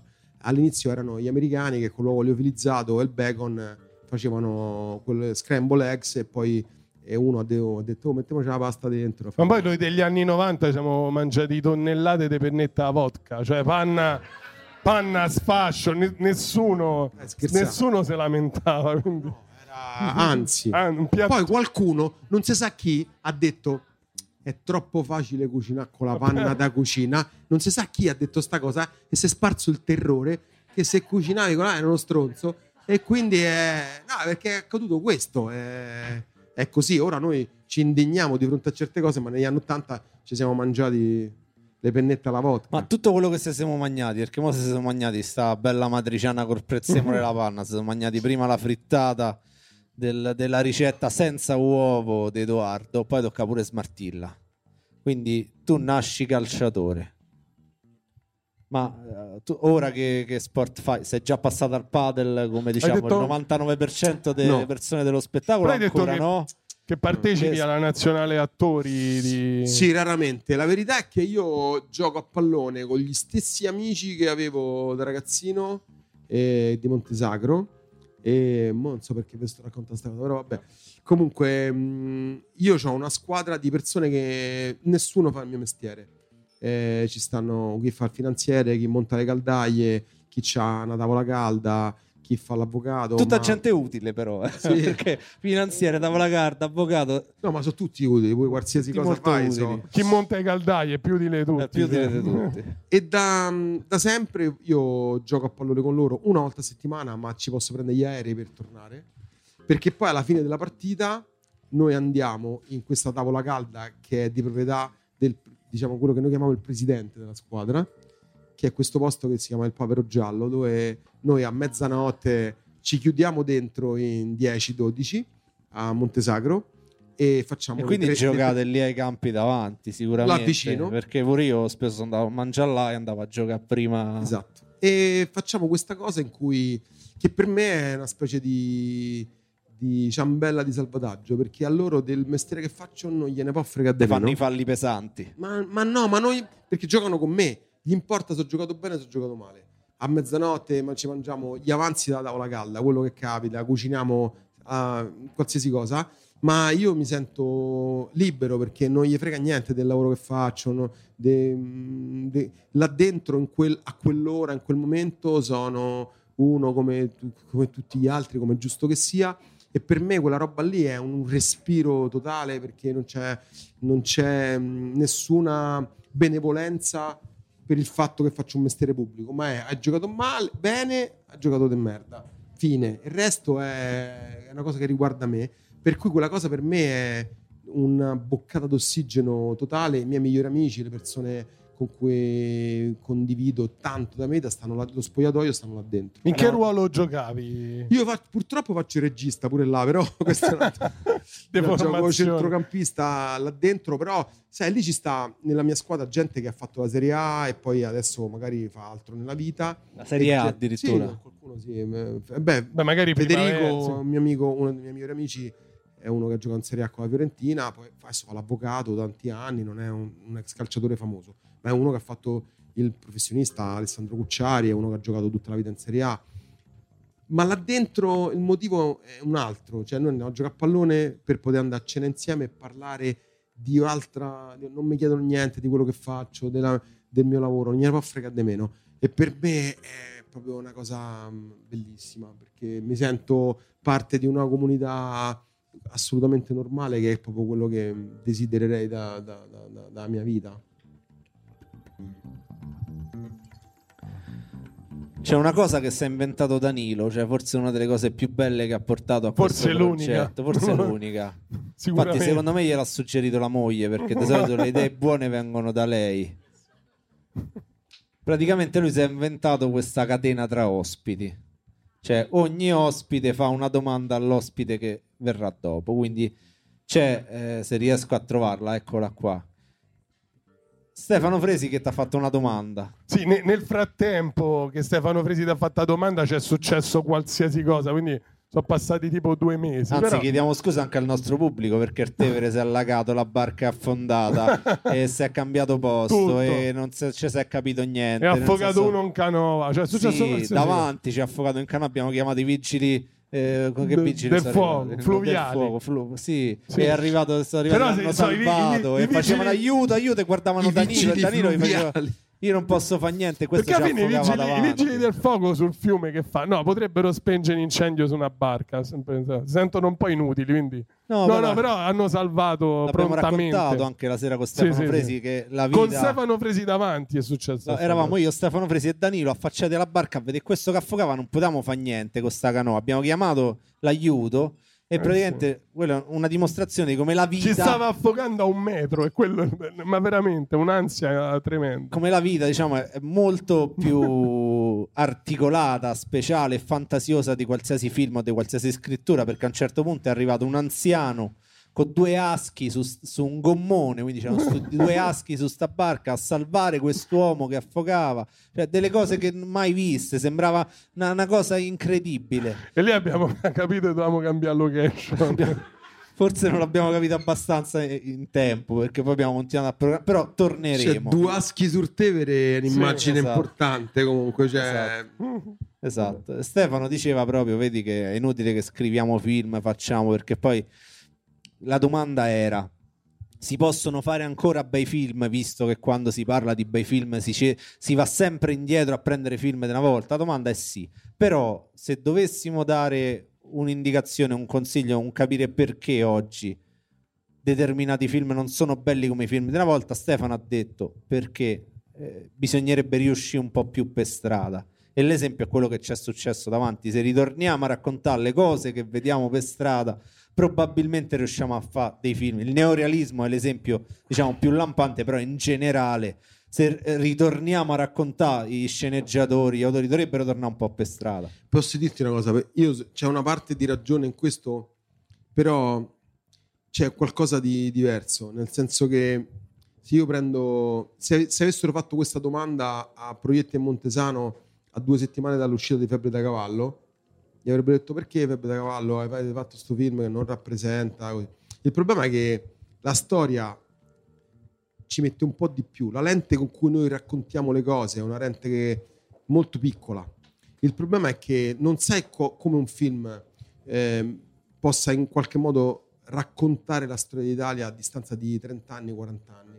E quindi alcuni film che oggi noi sottovalutiamo, eh, magari invece tra 20 anni potrebbero diventare dei cult assoluti. Io, io- io lo capisco a volte quando il pubblico mi dice: Ma io i film italiani non ci vado a vederli. Ah, no, perché io vado a vedere Mission Impossible? Per carità. Ah, no, perché voi fate. A me a volte sento dire: No, faccia- noi italiani non abbiamo idee, facciamo i remake degli altri. Io dico: Sì, però. Però bisogna. Uno quando dice una cosa deve sapere che parla. Il minimo sindacale. e ti chiedo, dimmi qual è nella storia del cinema il film con più remake mai fatto in tutti i paesi. Perfetti sconosciuti. È un film italiano. Il film con più remake nella storia della cinematografia mondiale è un film italiano. Io se faccio il remake di un film francese, apro i social e trovo, ah, siete senza idee, siete sempre gli stessi, sem- però a un certo punto non puoi dare retta a tutti perché ognuno dice la sua, ma poi bisogna capire i dati, la realtà di fatti è molto diversa e che perché un film diventi un cult ci, mol- ci vuole molto tempo, ma anche alcuni film che oggi noi celebriamo all'epoca quando uscirono. Adesso non voglio fare di essere retorico, ma Totò fu massacrato quando faceva quei film. Oggi lo celebriamo come giustamente come un grande eroe, ma i suoi film erano considerati spazzatura, era mal recensito dalla critica, aveva un successo di pubblico, ma la gente diceva ma quello non è cinema.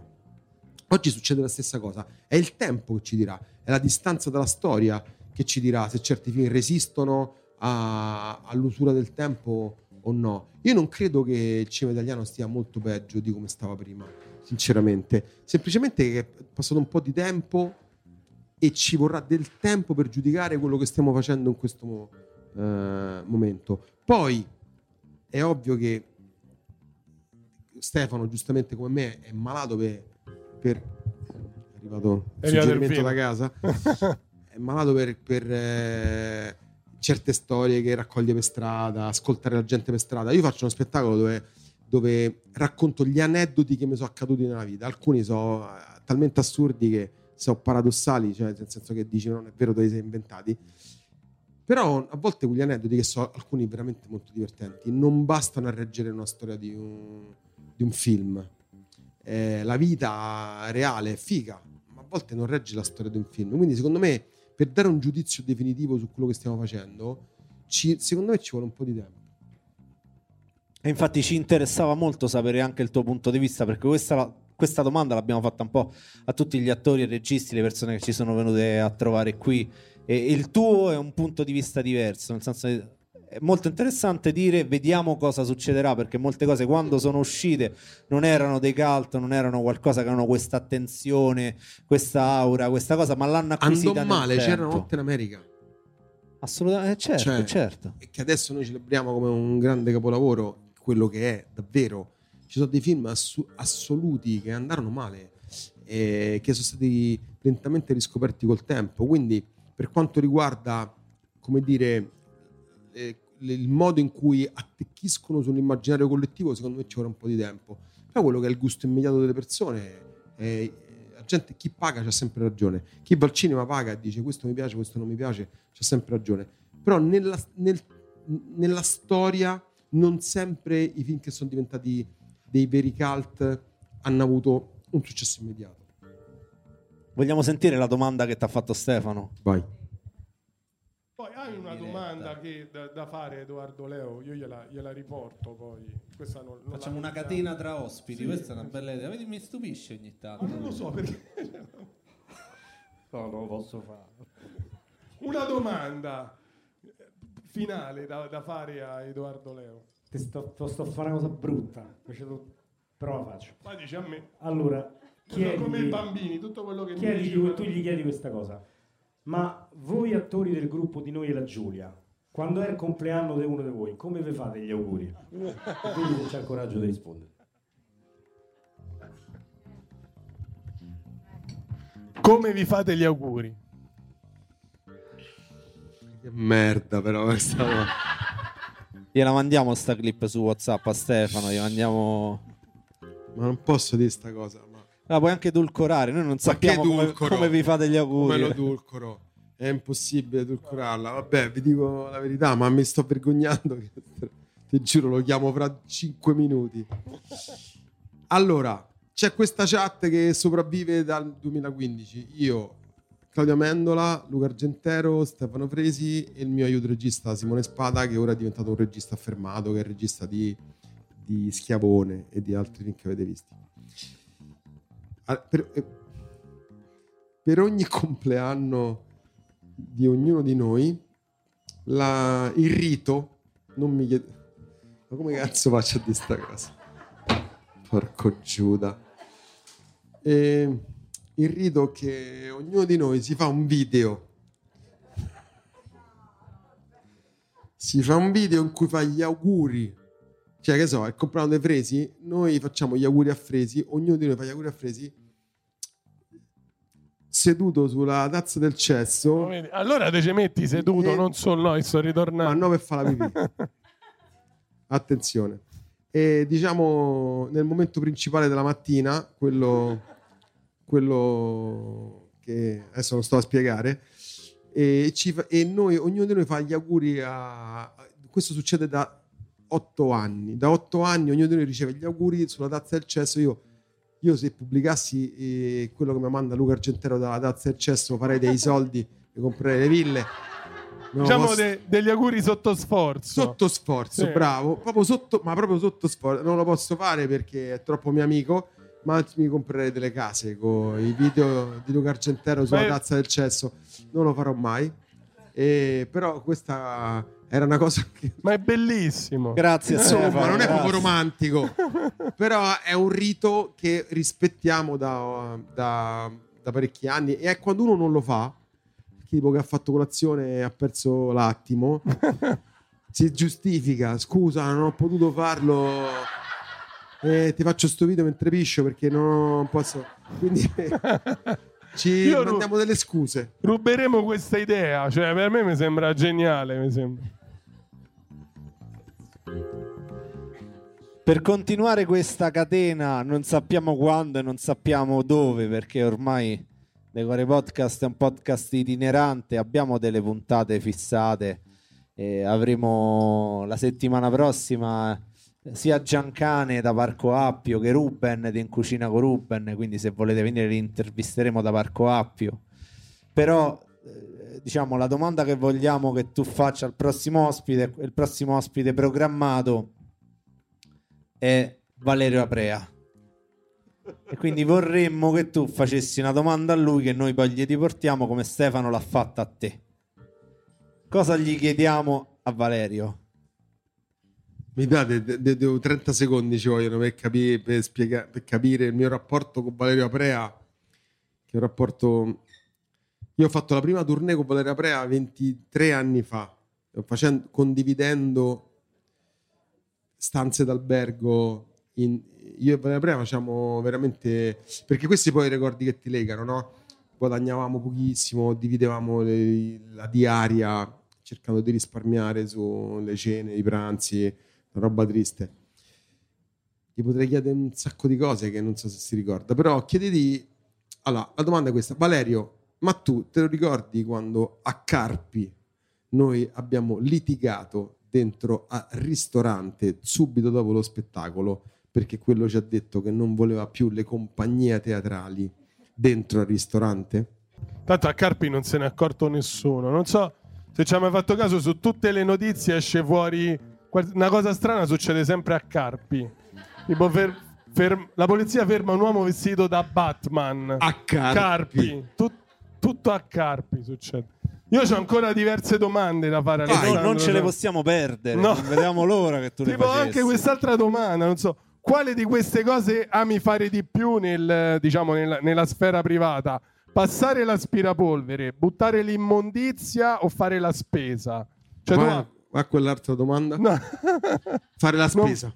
fare la spesa. Fare la spesa mi piace. Lo sai perché ho scelto tra queste? Perché queste Perché? sono secondo me le tre cose che amano di più fare i maschi. Io amo tantissimo passare l'aspirapolvere. Io, io mi scelgo anche l'aspirapolvere. Sei serio? No, no, serio, serio. Io sono, sono un mega fan, puoi dire, cioè mia Io moglie. credo- Mega so. fan dell'aspirapolvere. Me, la schermo. co- me la compro come la voglio io. come- anzi, Io non so Se la Dyson ci segue, io- mia, non so manco dove sta. quindi Non so fare la se c'è. spesa. Fa- fare la spesa. No, fare la spesa invece sì, manco tu. Non hai problemi eh, quando vai a fare la spesa, tipo Sì, mentre stai a reparto, che ne so, mh, formaggi così che ti riconoscono, facciamoci una foto. e poi- no, ma noi facciamo la foto. Quello figurate. Le cose più belle sono le domande. Tu stai col numeretto in fila e ti dicono: Tu che fai qui? Sto col numeretto, No, però- signora. Che cazzo sto a fare qui? A volte mi è capitato fuori alle scuole. No, però a me che ne so, penso uno dice, ah, vedi Edoardo Leo si compra il prosciutto in offerta, capito? Sì, no, quello vabbè. Cioè, quello, no, quello ti senti obbligato. Cioè, se stai circondato da persone e guardi intorno e prendi, eh, ok, il serrano, quello. Sudando, negra. eh, Pata negra. Pata Pa- negra, vai. Pata negra, devo fare che è Pata negra. No, però quello- quella è una cosa che succede. A me succede anche fuori a delle scuole. Aspettando i miei figli fuori a scuola, mi hanno detto: ma, ma scusa, ma tu che fai qui? Eh, mi piace vedere gli altri che escono da scuola. I figli dell'altri, vengo a vedere così, non c'ho cazzo da fare, vengo a vedere i figli dell'altri. A volte succede. è un problema. Le doma- no, sì, succede, però ci sta, voglio dire.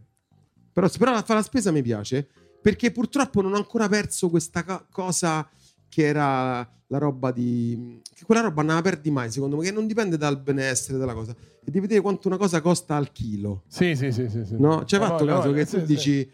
Prendo sta confezione, costa, to- ah, beh, costa poco, poi a vedere quanto costa il chilo e dici, Sì, sì, La è posi. fondamentale. "Eh, Quella è quella, tutto, roba, sì. quella roba non ti passa mai. A me, No, succe- mai, a me mai, succede mai. Col, col tonno, perché il tonno se vedi quanto costa al chilo, spaventi, cioè sbari Sì. gli occhi e non lo compri. Vabbè, Faccene un'altra, così. dai. ce- Dai, ne, ne faccio una. No, vabbè, poi c'ho anche, c'ho anche domande serie, perché tu hai fatto diverse volte, oltre che l'attore, regista, attore teatrale, anche il presentatore. Io, ad esempio, sono stato a Sanremo nell'anno in cui tu hai fatto il Dopo Festival, che secondo me era veramente fantastico. Ti piacerebbe rifare il presentatore e magari di, di qualche programma televisivo? Assolutamente mai più. Ma- Io l'ho fatto due volte. Ho fatto il concerto del primo maggio e, e ho fatto quel dopo festival.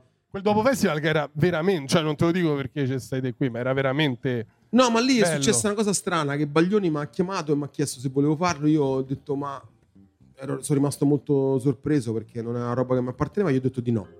E poi lui ha insistito e io l'unica condizione che gli ho posto era guarda io non vengo a, fa- presentare dopo festival, non sono un presentatore, non lo so fare.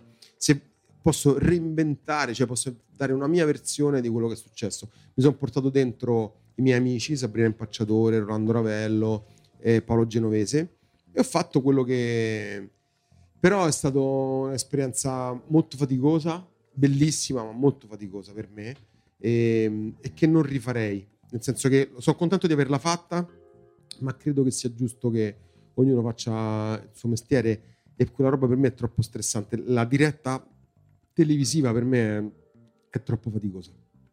Quindi non- non- non- spero di non doverla rifare. Senti, a noi ci piace lanciare appelli. C'è A voi. Sì, sì. Perché noi abbiamo questo sogno, cioè che chi ci viene a trovare esprime un desiderio e poi se questo desiderio si realizza noi diciamo siamo stati noi. Cioè avere Sì. capito questa cosa che ce lo, ce sfru- accreditiamo. sfruttiamo le capacità degli altri. Quindi- insomma. poi magari è successo comunque, però noi diciamo che è merito nostro. E che appello devo fare io? No, un appello, nel senso c'è un artista, un musicista, un attore, un regista nel mondo con cui ti piacerebbe collaborare. Sì, certo, ma non nel mondo, in Italia. Eh, ho sogni molto più piccoli, nel senso che io non ho mai lavorato, per esempio, con Paolo Virzì ed è un regista che stimo, che adoro e con il quale mi piacerebbe moltissimo lavorare. Non ho mai lavorato con Salvatores.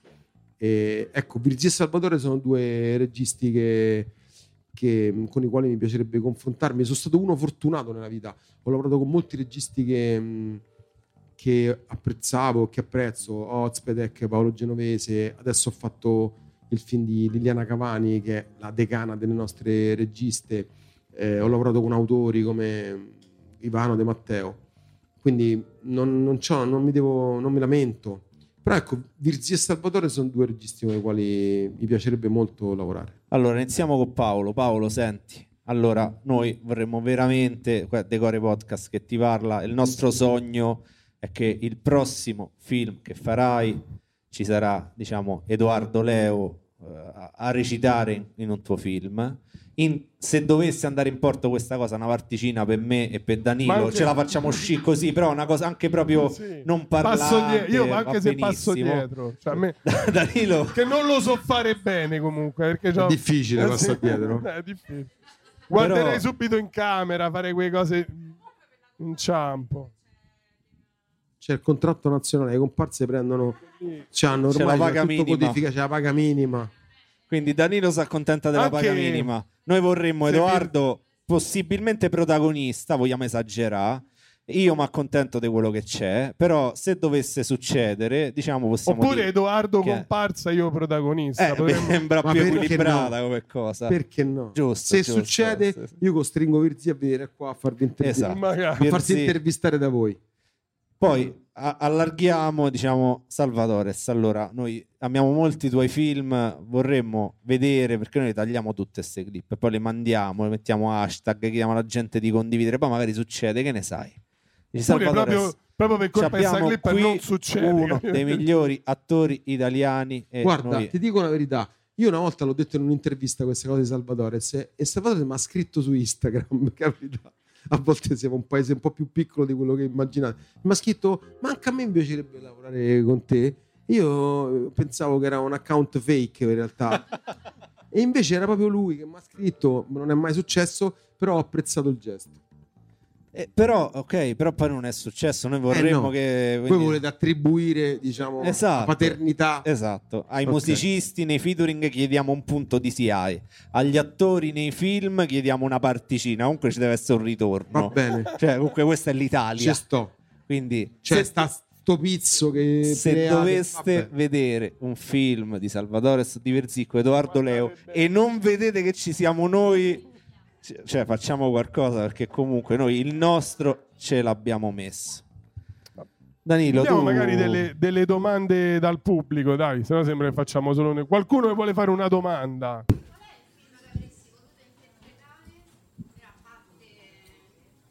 No, fa troppo lunga che io la devo ridire poi, non mi ricordo. No, aspetta. Un film italiano Contemporaneo o in generale? Contemporaneo, guarda, per fare un omaggio a un amico e a un artista che stimo, ti dico Il Traditore di Bellocchio, interpretato da Favino, che secondo me è un grande film, in cui per Francesco fa una, una performance incredibile. E quello è un film. Non mi succede raramente perché io ho grande rispetto poi dei- degli altri artisti, di quello che fanno, dell'originalità delle cose che, che fanno. E quando ho visto il traditore ho detto, beh, quella roba lì mi sarebbe piaciuto lavorarci. Quello, quello sì. Anche per lavorare con un maestro come, come Bellocchio, che insomma non è proprio secondario, diciamo.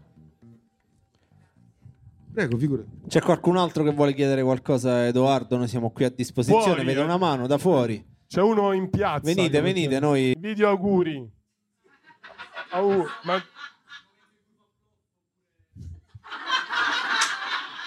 Vabbè, ma che... È Questa una domanda so intelligente. Me vuole, me vuole rubare il No, lavoro. no. Me vuole rubare il lavoro, vuole Questa è rubare. una domanda intelligente. Hai ragione, bravo, mi piace. Allora, Quello se che aspetta, accade quello che è è un stato- miracolo, se no lo fingiamo. Quello Cioè, che è stato chiesto perché non, sennò a favore di Fingiamo podcast lo sforzo. non si sente. Cioè, è così. È Sì, no, eh, facciamo così, poi facciamo auguri Claudio e tiriamo la cosa. Eh, funziona così. Qual era la domanda, Danilo? A favore di podcast, Gli è, ripetila rima- così. gli è rimasto tanto di sto podcast, ragazzi. Abbiamo parlato comunque anche di argomenti. Una cagata dei podcast, però vabbè. Questo lo taglio. Lascio solo la parte in cui dicevi che ci seguivi, una cagata di podcast. Adesso lo elimino. No, noi lasciamo tutto. Noi diciamo No, che aspetto già, domani mi chiama Claudio, già lo so. Perché, ma è colpa dei fresi. Ma non si dicono delle cose così intime. Qualche vabbè. altra domanda? Senti, Bene ma è venuto Stefano. Se è venuto te, a questo punto ci puoi dare una mano per far venire Claudio Amendola. Perché Sì, comunque, certo. se ci aiuti, noi chiediamo ogni volta all'ospite se ci dà una mano a far venire un altro Sì, ospite. sì, sì. Questa- No. Noi usiamo sempre queste Facciamo. piccole, te- questi Si mezzucci. chiama mafia, diciamo, non c'è esatto. problema. È una cosa di questo paese, funziona così. Si Domani, chiama tro- mafia. Domani troverai In un altri- mio WhatsApp che ti dice: Ma allora Claudia Sì, Amendola. sì, lo so, è un- in altre regioni la chiamano camorra, è una cosa normale. cioè- Però è come quando tu fingevi nei provini di essere stata la scaletta a scuola di Sì. teatro. Diciamo che la mitomania e la falsificazione in Italia vince sempre. Assolutamente. Nel mio caso, eh, Anche nel caso di Danilo. Già- No, ma è già un miracolo che Edoardo è venuto qui perché ha ris- mi ha risposto ad um, un messaggio su Instagram. Già questo. No, no. ringrazio. Io, È, è un miracolo, no, vero? no, quindi- no, eh, la verità è che fate delle cose interessanti. Io ti ho detto la verità, stavo sul set e ho, visto, ho fatto vedere una tua video ricetta alla troupe, tutta la troupe, e stavano tutti abbastanza, erano tutti molto divertiti da questa cosa e quindi mi- mi- Cioè, c'era una roba che era originale, che non avevo mai visto fare prima e me- mi, mi divertiva, mi piaceva. Quindi a me piace dirlo. E quindi ci sto detto, oh, io trovo, trovo interessante, trovo originale. Penso che la cosa figa mh, in generale tra artisti in- comunque è avere il coraggio di dirsi oh cazzo, ma quello è bravo. Fammi i complimenti, ha fatto una cosa nuova alla quale tu non avresti mai pensato. Bisogna dirsele le cose, se no ognuno sta nel suo orticello a coltivarsi le sue cose, ma poi dopo è un po' sterile secondo me quella roba lì, non ti fa, non ti fa crescere. Uno invece prende ispirazioni da, da tante cose come alcuni che vengono a vedere i miei spettacoli e magari mi dicono ah però mi è venuto lo spunto, l'istinto di fare un'altra roba, di sviluppare una cosa mia, che è quello che mi è successo a me quando ho visto proietti, fare alcune cose. E non, mm, non puoi mai pensare di imitare qualcuno, però che qualcuno ti dia uno stimolo, una spinta per fare delle cose nuove, quello è interessante. Ma prima, io, vedi, io però ho fatto anche domande serie. Prima hai parlato dei, dei film italiani che vengono un po' delle volte denigrati, però ci sono dei cliché nei film italiani che si ripetono, come delle volte cose che si ripetono nei film americani, ad esempio quando ci sono gli inseguimenti spunta sempre il carretto della frutta, visto? Pure se stai al centro di New York a fare inseguimento spunta il carretto della frutta, oppure fanno sempre inversione a U. La polizia fa sempre inversione, non c'ha mai la chiamata di strada, cioè devono sempre... ne- nei, nei film italiani ci sono i... i sti cliché che tu a una certa quando leggi il copione dici basta, basta con sta roba, sempre Sì, ma questa. i cliché sono tutti, ci sono tutti in tutte le cinematografie, no? nel senso che in qualsiasi film voi, voi vedete in tutto il mondo, se entrate in un pub, se c'è una scena in un pub, c'è sempre qualcuno che asciuga un bicchiere.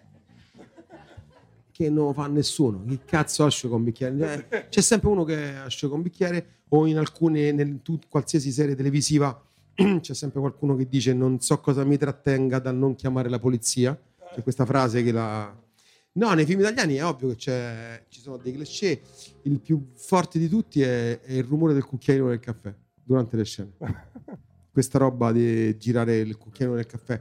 Ci stanno, però eh, ci- noi abbiamo pure, come dire, creato una mitologia su questo. La mitologia si crea pure su delle cose profondamente italiane. Io non, non so riconoscere quelli che, che sono oggi i cliché di adesso, perché lo diventeranno fra vent'anni. È difficile riconoscerli al momento. Quelli che tu citi sull'inversione a usi è tutta roba che viene dagli anni 70, Sì, sì, sì, 80, sulle strade della California, no? tu da Hazard, che lo chiamano uh, perché è figo da vedere.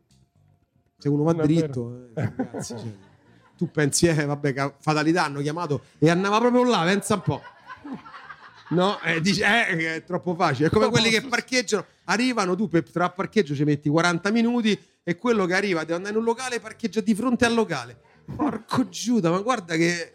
Quindi c'è una specie di, come dire, di, di cliché nel cinema, a volte sono più evidenti e meno evidenti, però, però noi ci facciamo la commedia su quello, che non è secondario. Tu ci fai le battute. Eh no, è quello, è quello. Ce l'hai una scena in cui vi era presa a ridere e magari non siete arrivati alla fine? Oppure cioè che vi siete impallati con la ridarola, che se vi guardavate, sputtavate? Ci chiedono dal pubblico se c'è una scena in cui ridevate talmente Soprattutto tanto quando, che... quando giri veramente un pezzo comico che tu sai che è comico, quindi e fa Guarda, ridere sul serio. Ce ne sono due. Uno lo trovate su YouTube, io e Stefano Fresi in Smetto quando voglio, dove ci ho preso proprio un attacco brutto e, quello è filmato. Il- la prima volta che mi è successo in vita mia, però, è successo nel 1997. Io facevo questa mia prima fiction con Gigi Proietti, dove si chiamava L'Avvocato Porta, e Gigi faceva l'avvocato, stava qua seduto e io facevo l'imputato ero ovviamente molto più piccolo e a un certo punto Gigi doveva fingere di dirmi una cosa all'orecchio ma che, che non si sentiva. Quindi lui si gira io me giro e ci tocchiamo la, la punta del naso. È una cosa di una stupidità unica. E quindi se tocchiamo la punta del naso e il regista Franco Giraldi un grande regista mi ha dato lo stop. Abbiamo ricominciato a farla, non c'è stato più verso di fare quella scena. Cioè io non, non riuscivo a... L'idea solo che dovevo guardare proietti da quella parte mi sentivo male già quando sentivo motore, partito, azione, dico ma che cazzo faccio? Non farò". e, e Giraldi, che è un regista molto severo dell'epoca, perché registi, alcuni registi dell'epoca erano molto severi, ci ha cacciato via. Eravamo a Palazzo di Giustizia e ci ha mandato via tutti e due. E ci ha detto adesso ve ne andate e tornate quando siete in grado di fare questa scena. Ora, Proietti, potete capire, era già un genio così. Ma io ero un giovane attore alle prime armi, io mi sarei buttato nel Tevere perché non riuscivo a uscire da questa cosa. Alla fine siamo andati lontano dal set. Gigi mi diceva: Non mi guardare, non mi guardare, non mi devi guardare, non mi guardare, non mi guardare. Abbiamo fatto questa scena. Io mi sono morsicato qualsiasi cosa per fare una stupidaggine. Ci davamo- io dovevo dirmi una cosa all'orecchio e finiva là così. E alla fine gli ho detto Gigi: G, ce l'abbiamo fatta? E lui mi ha risposto: Sì, ce l'abbiamo fatta. Io avevo i piedi che mi facevano così. Non me lo scorderò mai. E siamo arrivati alla fine di Decore Podcast. Voglio ringraziare l'Anticlub che ci ospita. Fategli un applauso a questo posto. Grazie. Voglio ringraziare Matteo Pieravanti alle registrazioni, alle basi musicali che sentite in sottofondo qui, sono composte. Matteo Pieravanti che sta a Bolzano perché come è vestito sembra che stia a fare questa registrazione dai Dolomiti. C'è l'aria bene. condizionata direttamente Ciao. su di lui puntata. Voglio ringraziare Danilo da Fiumicino che io lo insulto e Grazie, basta nel podcast in realtà lo stimo moltissimo ma non glielo dite. E Io ringrazio Alessandro Pieravanti, ragazzi, che è l'autore del, del programma. E poi tolgo la musica perché mol- diventiamo molto seri. Il ringraziamento a Edoardo Leo eh, diciamo, va oltre perché lui si presta poco alle interviste, alle uscite pubbliche. Il fatto che sia voluto venire tra noi a noi veramente ci onora e ci fa tantissimo piacere. Adesso abbiamo fatto una chiacchierata tra amici, però noi abbiamo una stima enorme di lui. E quindi fategli un applauso perché il fatto che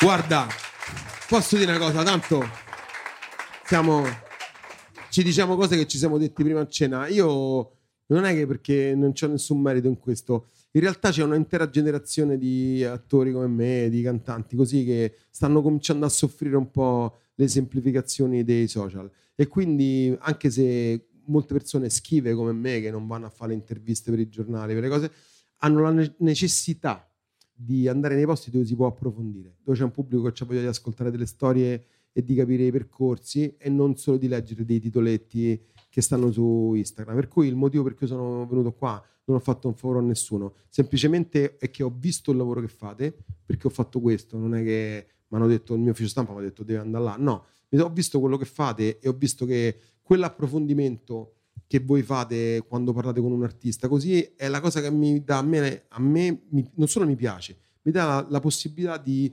raccontare delle cose ehm, perché non mi va più di, di essere etichettato in 160 caratteri su qualche titoletto di qualche social. A me non mi va più. C'è un'intera generazione di persone che sono cominciano ad essere un po' stanche di questa cosa e quindi poter venire qui ed argomentare di fronte a 50, 60, 70 persone non è importante. Eh, io vedo le facce di- interessate di chi sta qui e, e questa cosa a me mi rende, mi fa, mm, mi dà la soddisfazione di poter spiegare un percorso, di spiegare come si arriva ehm, a- a- ad ottenere certe cose, di qual è la fatica di farlo. Se no sembriamo tutti, dei, tutti, siamo tutti un po' f- siamo una generazione triste piena di foto felici. Lo è.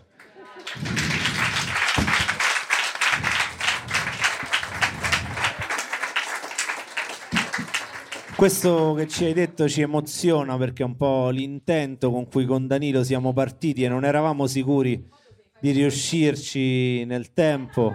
E il fatto che tu... Le foto mi faccio lo stesso, ma mi dicono perché non ridi? Eh, che cazzo. Ma stasera qualche foto la faccio. Guarda, c'è una frase che, mi- che- che a me è una specie di mantra. Che, che- che- io sono fissato un po' questa cosa de- delle citazioni che dice: Quando uno ride troppo, ti sta a vendere una cosa che non funziona. Ecco, un po' uno deve dire: Ma io non devo, che ti devo vendere? Niente. Esatto, infatti io la faccio serio, però la devi fare in dei contesti dove ti senti a tuo agio. Io sapevo che qua dentro mi sarei trovato eh, abbastanza a mio agio e il motivo per cui sono venuto, ma non è che c'è niente di eroico, però semplicemente uno va dove gli va. No, dove uno- C'ha, c'ha- c'hai avuto coraggio. c'hai avuto coraggio. no. Ti faccio l'ultima domanda con cui chiudiamo solitamente le, le puntate. Hai visto il film Hook, Capitano Uncino? Quale? Ne hanno fatti Con. Robbie Williams. Sì. eh, Nel film, ma nella storia in generale, c'era una caratteristica: che i pensieri felici servivano a staccarsi da terra, a volare e andare verso l'isola che non c'è. I pensieri felici nelle nostre vite sono che- quelli che ci danno un po' d'aiuto. La sera, quando cerchiamo di addormentarci, oppure quando le cose vanno male, cerchiamo di ritrovare il sorriso. Qual è il tuo pensiero felice? La cosa che ti mette serenità? Quando tu vuoi- sta- sei nella vita, nel caos, nel lavoro, eh, sei- hai mille input, dici io devo tornare con i piedi per terra e sentire quella serenità, quella cosa che mi fa stare bene. Minchia, questa domandona, però. No, eh, sai che c'è. Voi siete un po' più giovani di me. A un certo punto succede che vivi di felicità riflessa, nel senso che ci sono delle cose che mi fanno felici a me personalmente, però niente è la felicità che io provo quando sono felici i miei figli. Cioè, roba non si batte. Tu puoi avere quello, quello che ti pare, però quella roba lì, quando ti arriva di riflesso, quando tu vedi un ragazzino eh, che esplode di gioia, quella roba lì non si, non si spiega. È difficile ehm, capirla e, e- e non dipende, ti ripeto, uno può nella vita, ci può avere figli, non ci può avere figurate, non c'è nessun discrimine, anzi, ci può essere strafelici avendoli. Però nel- in questo mio contesto qua, in cui ho imparato a relativizzare tante cose della mia vita, oggi in questo momento a volte mi capita che sono molto più felice di felicità riflessa che delle cose che, me- che posso ottenere io. Grazie Edoardo Leo. Grazie.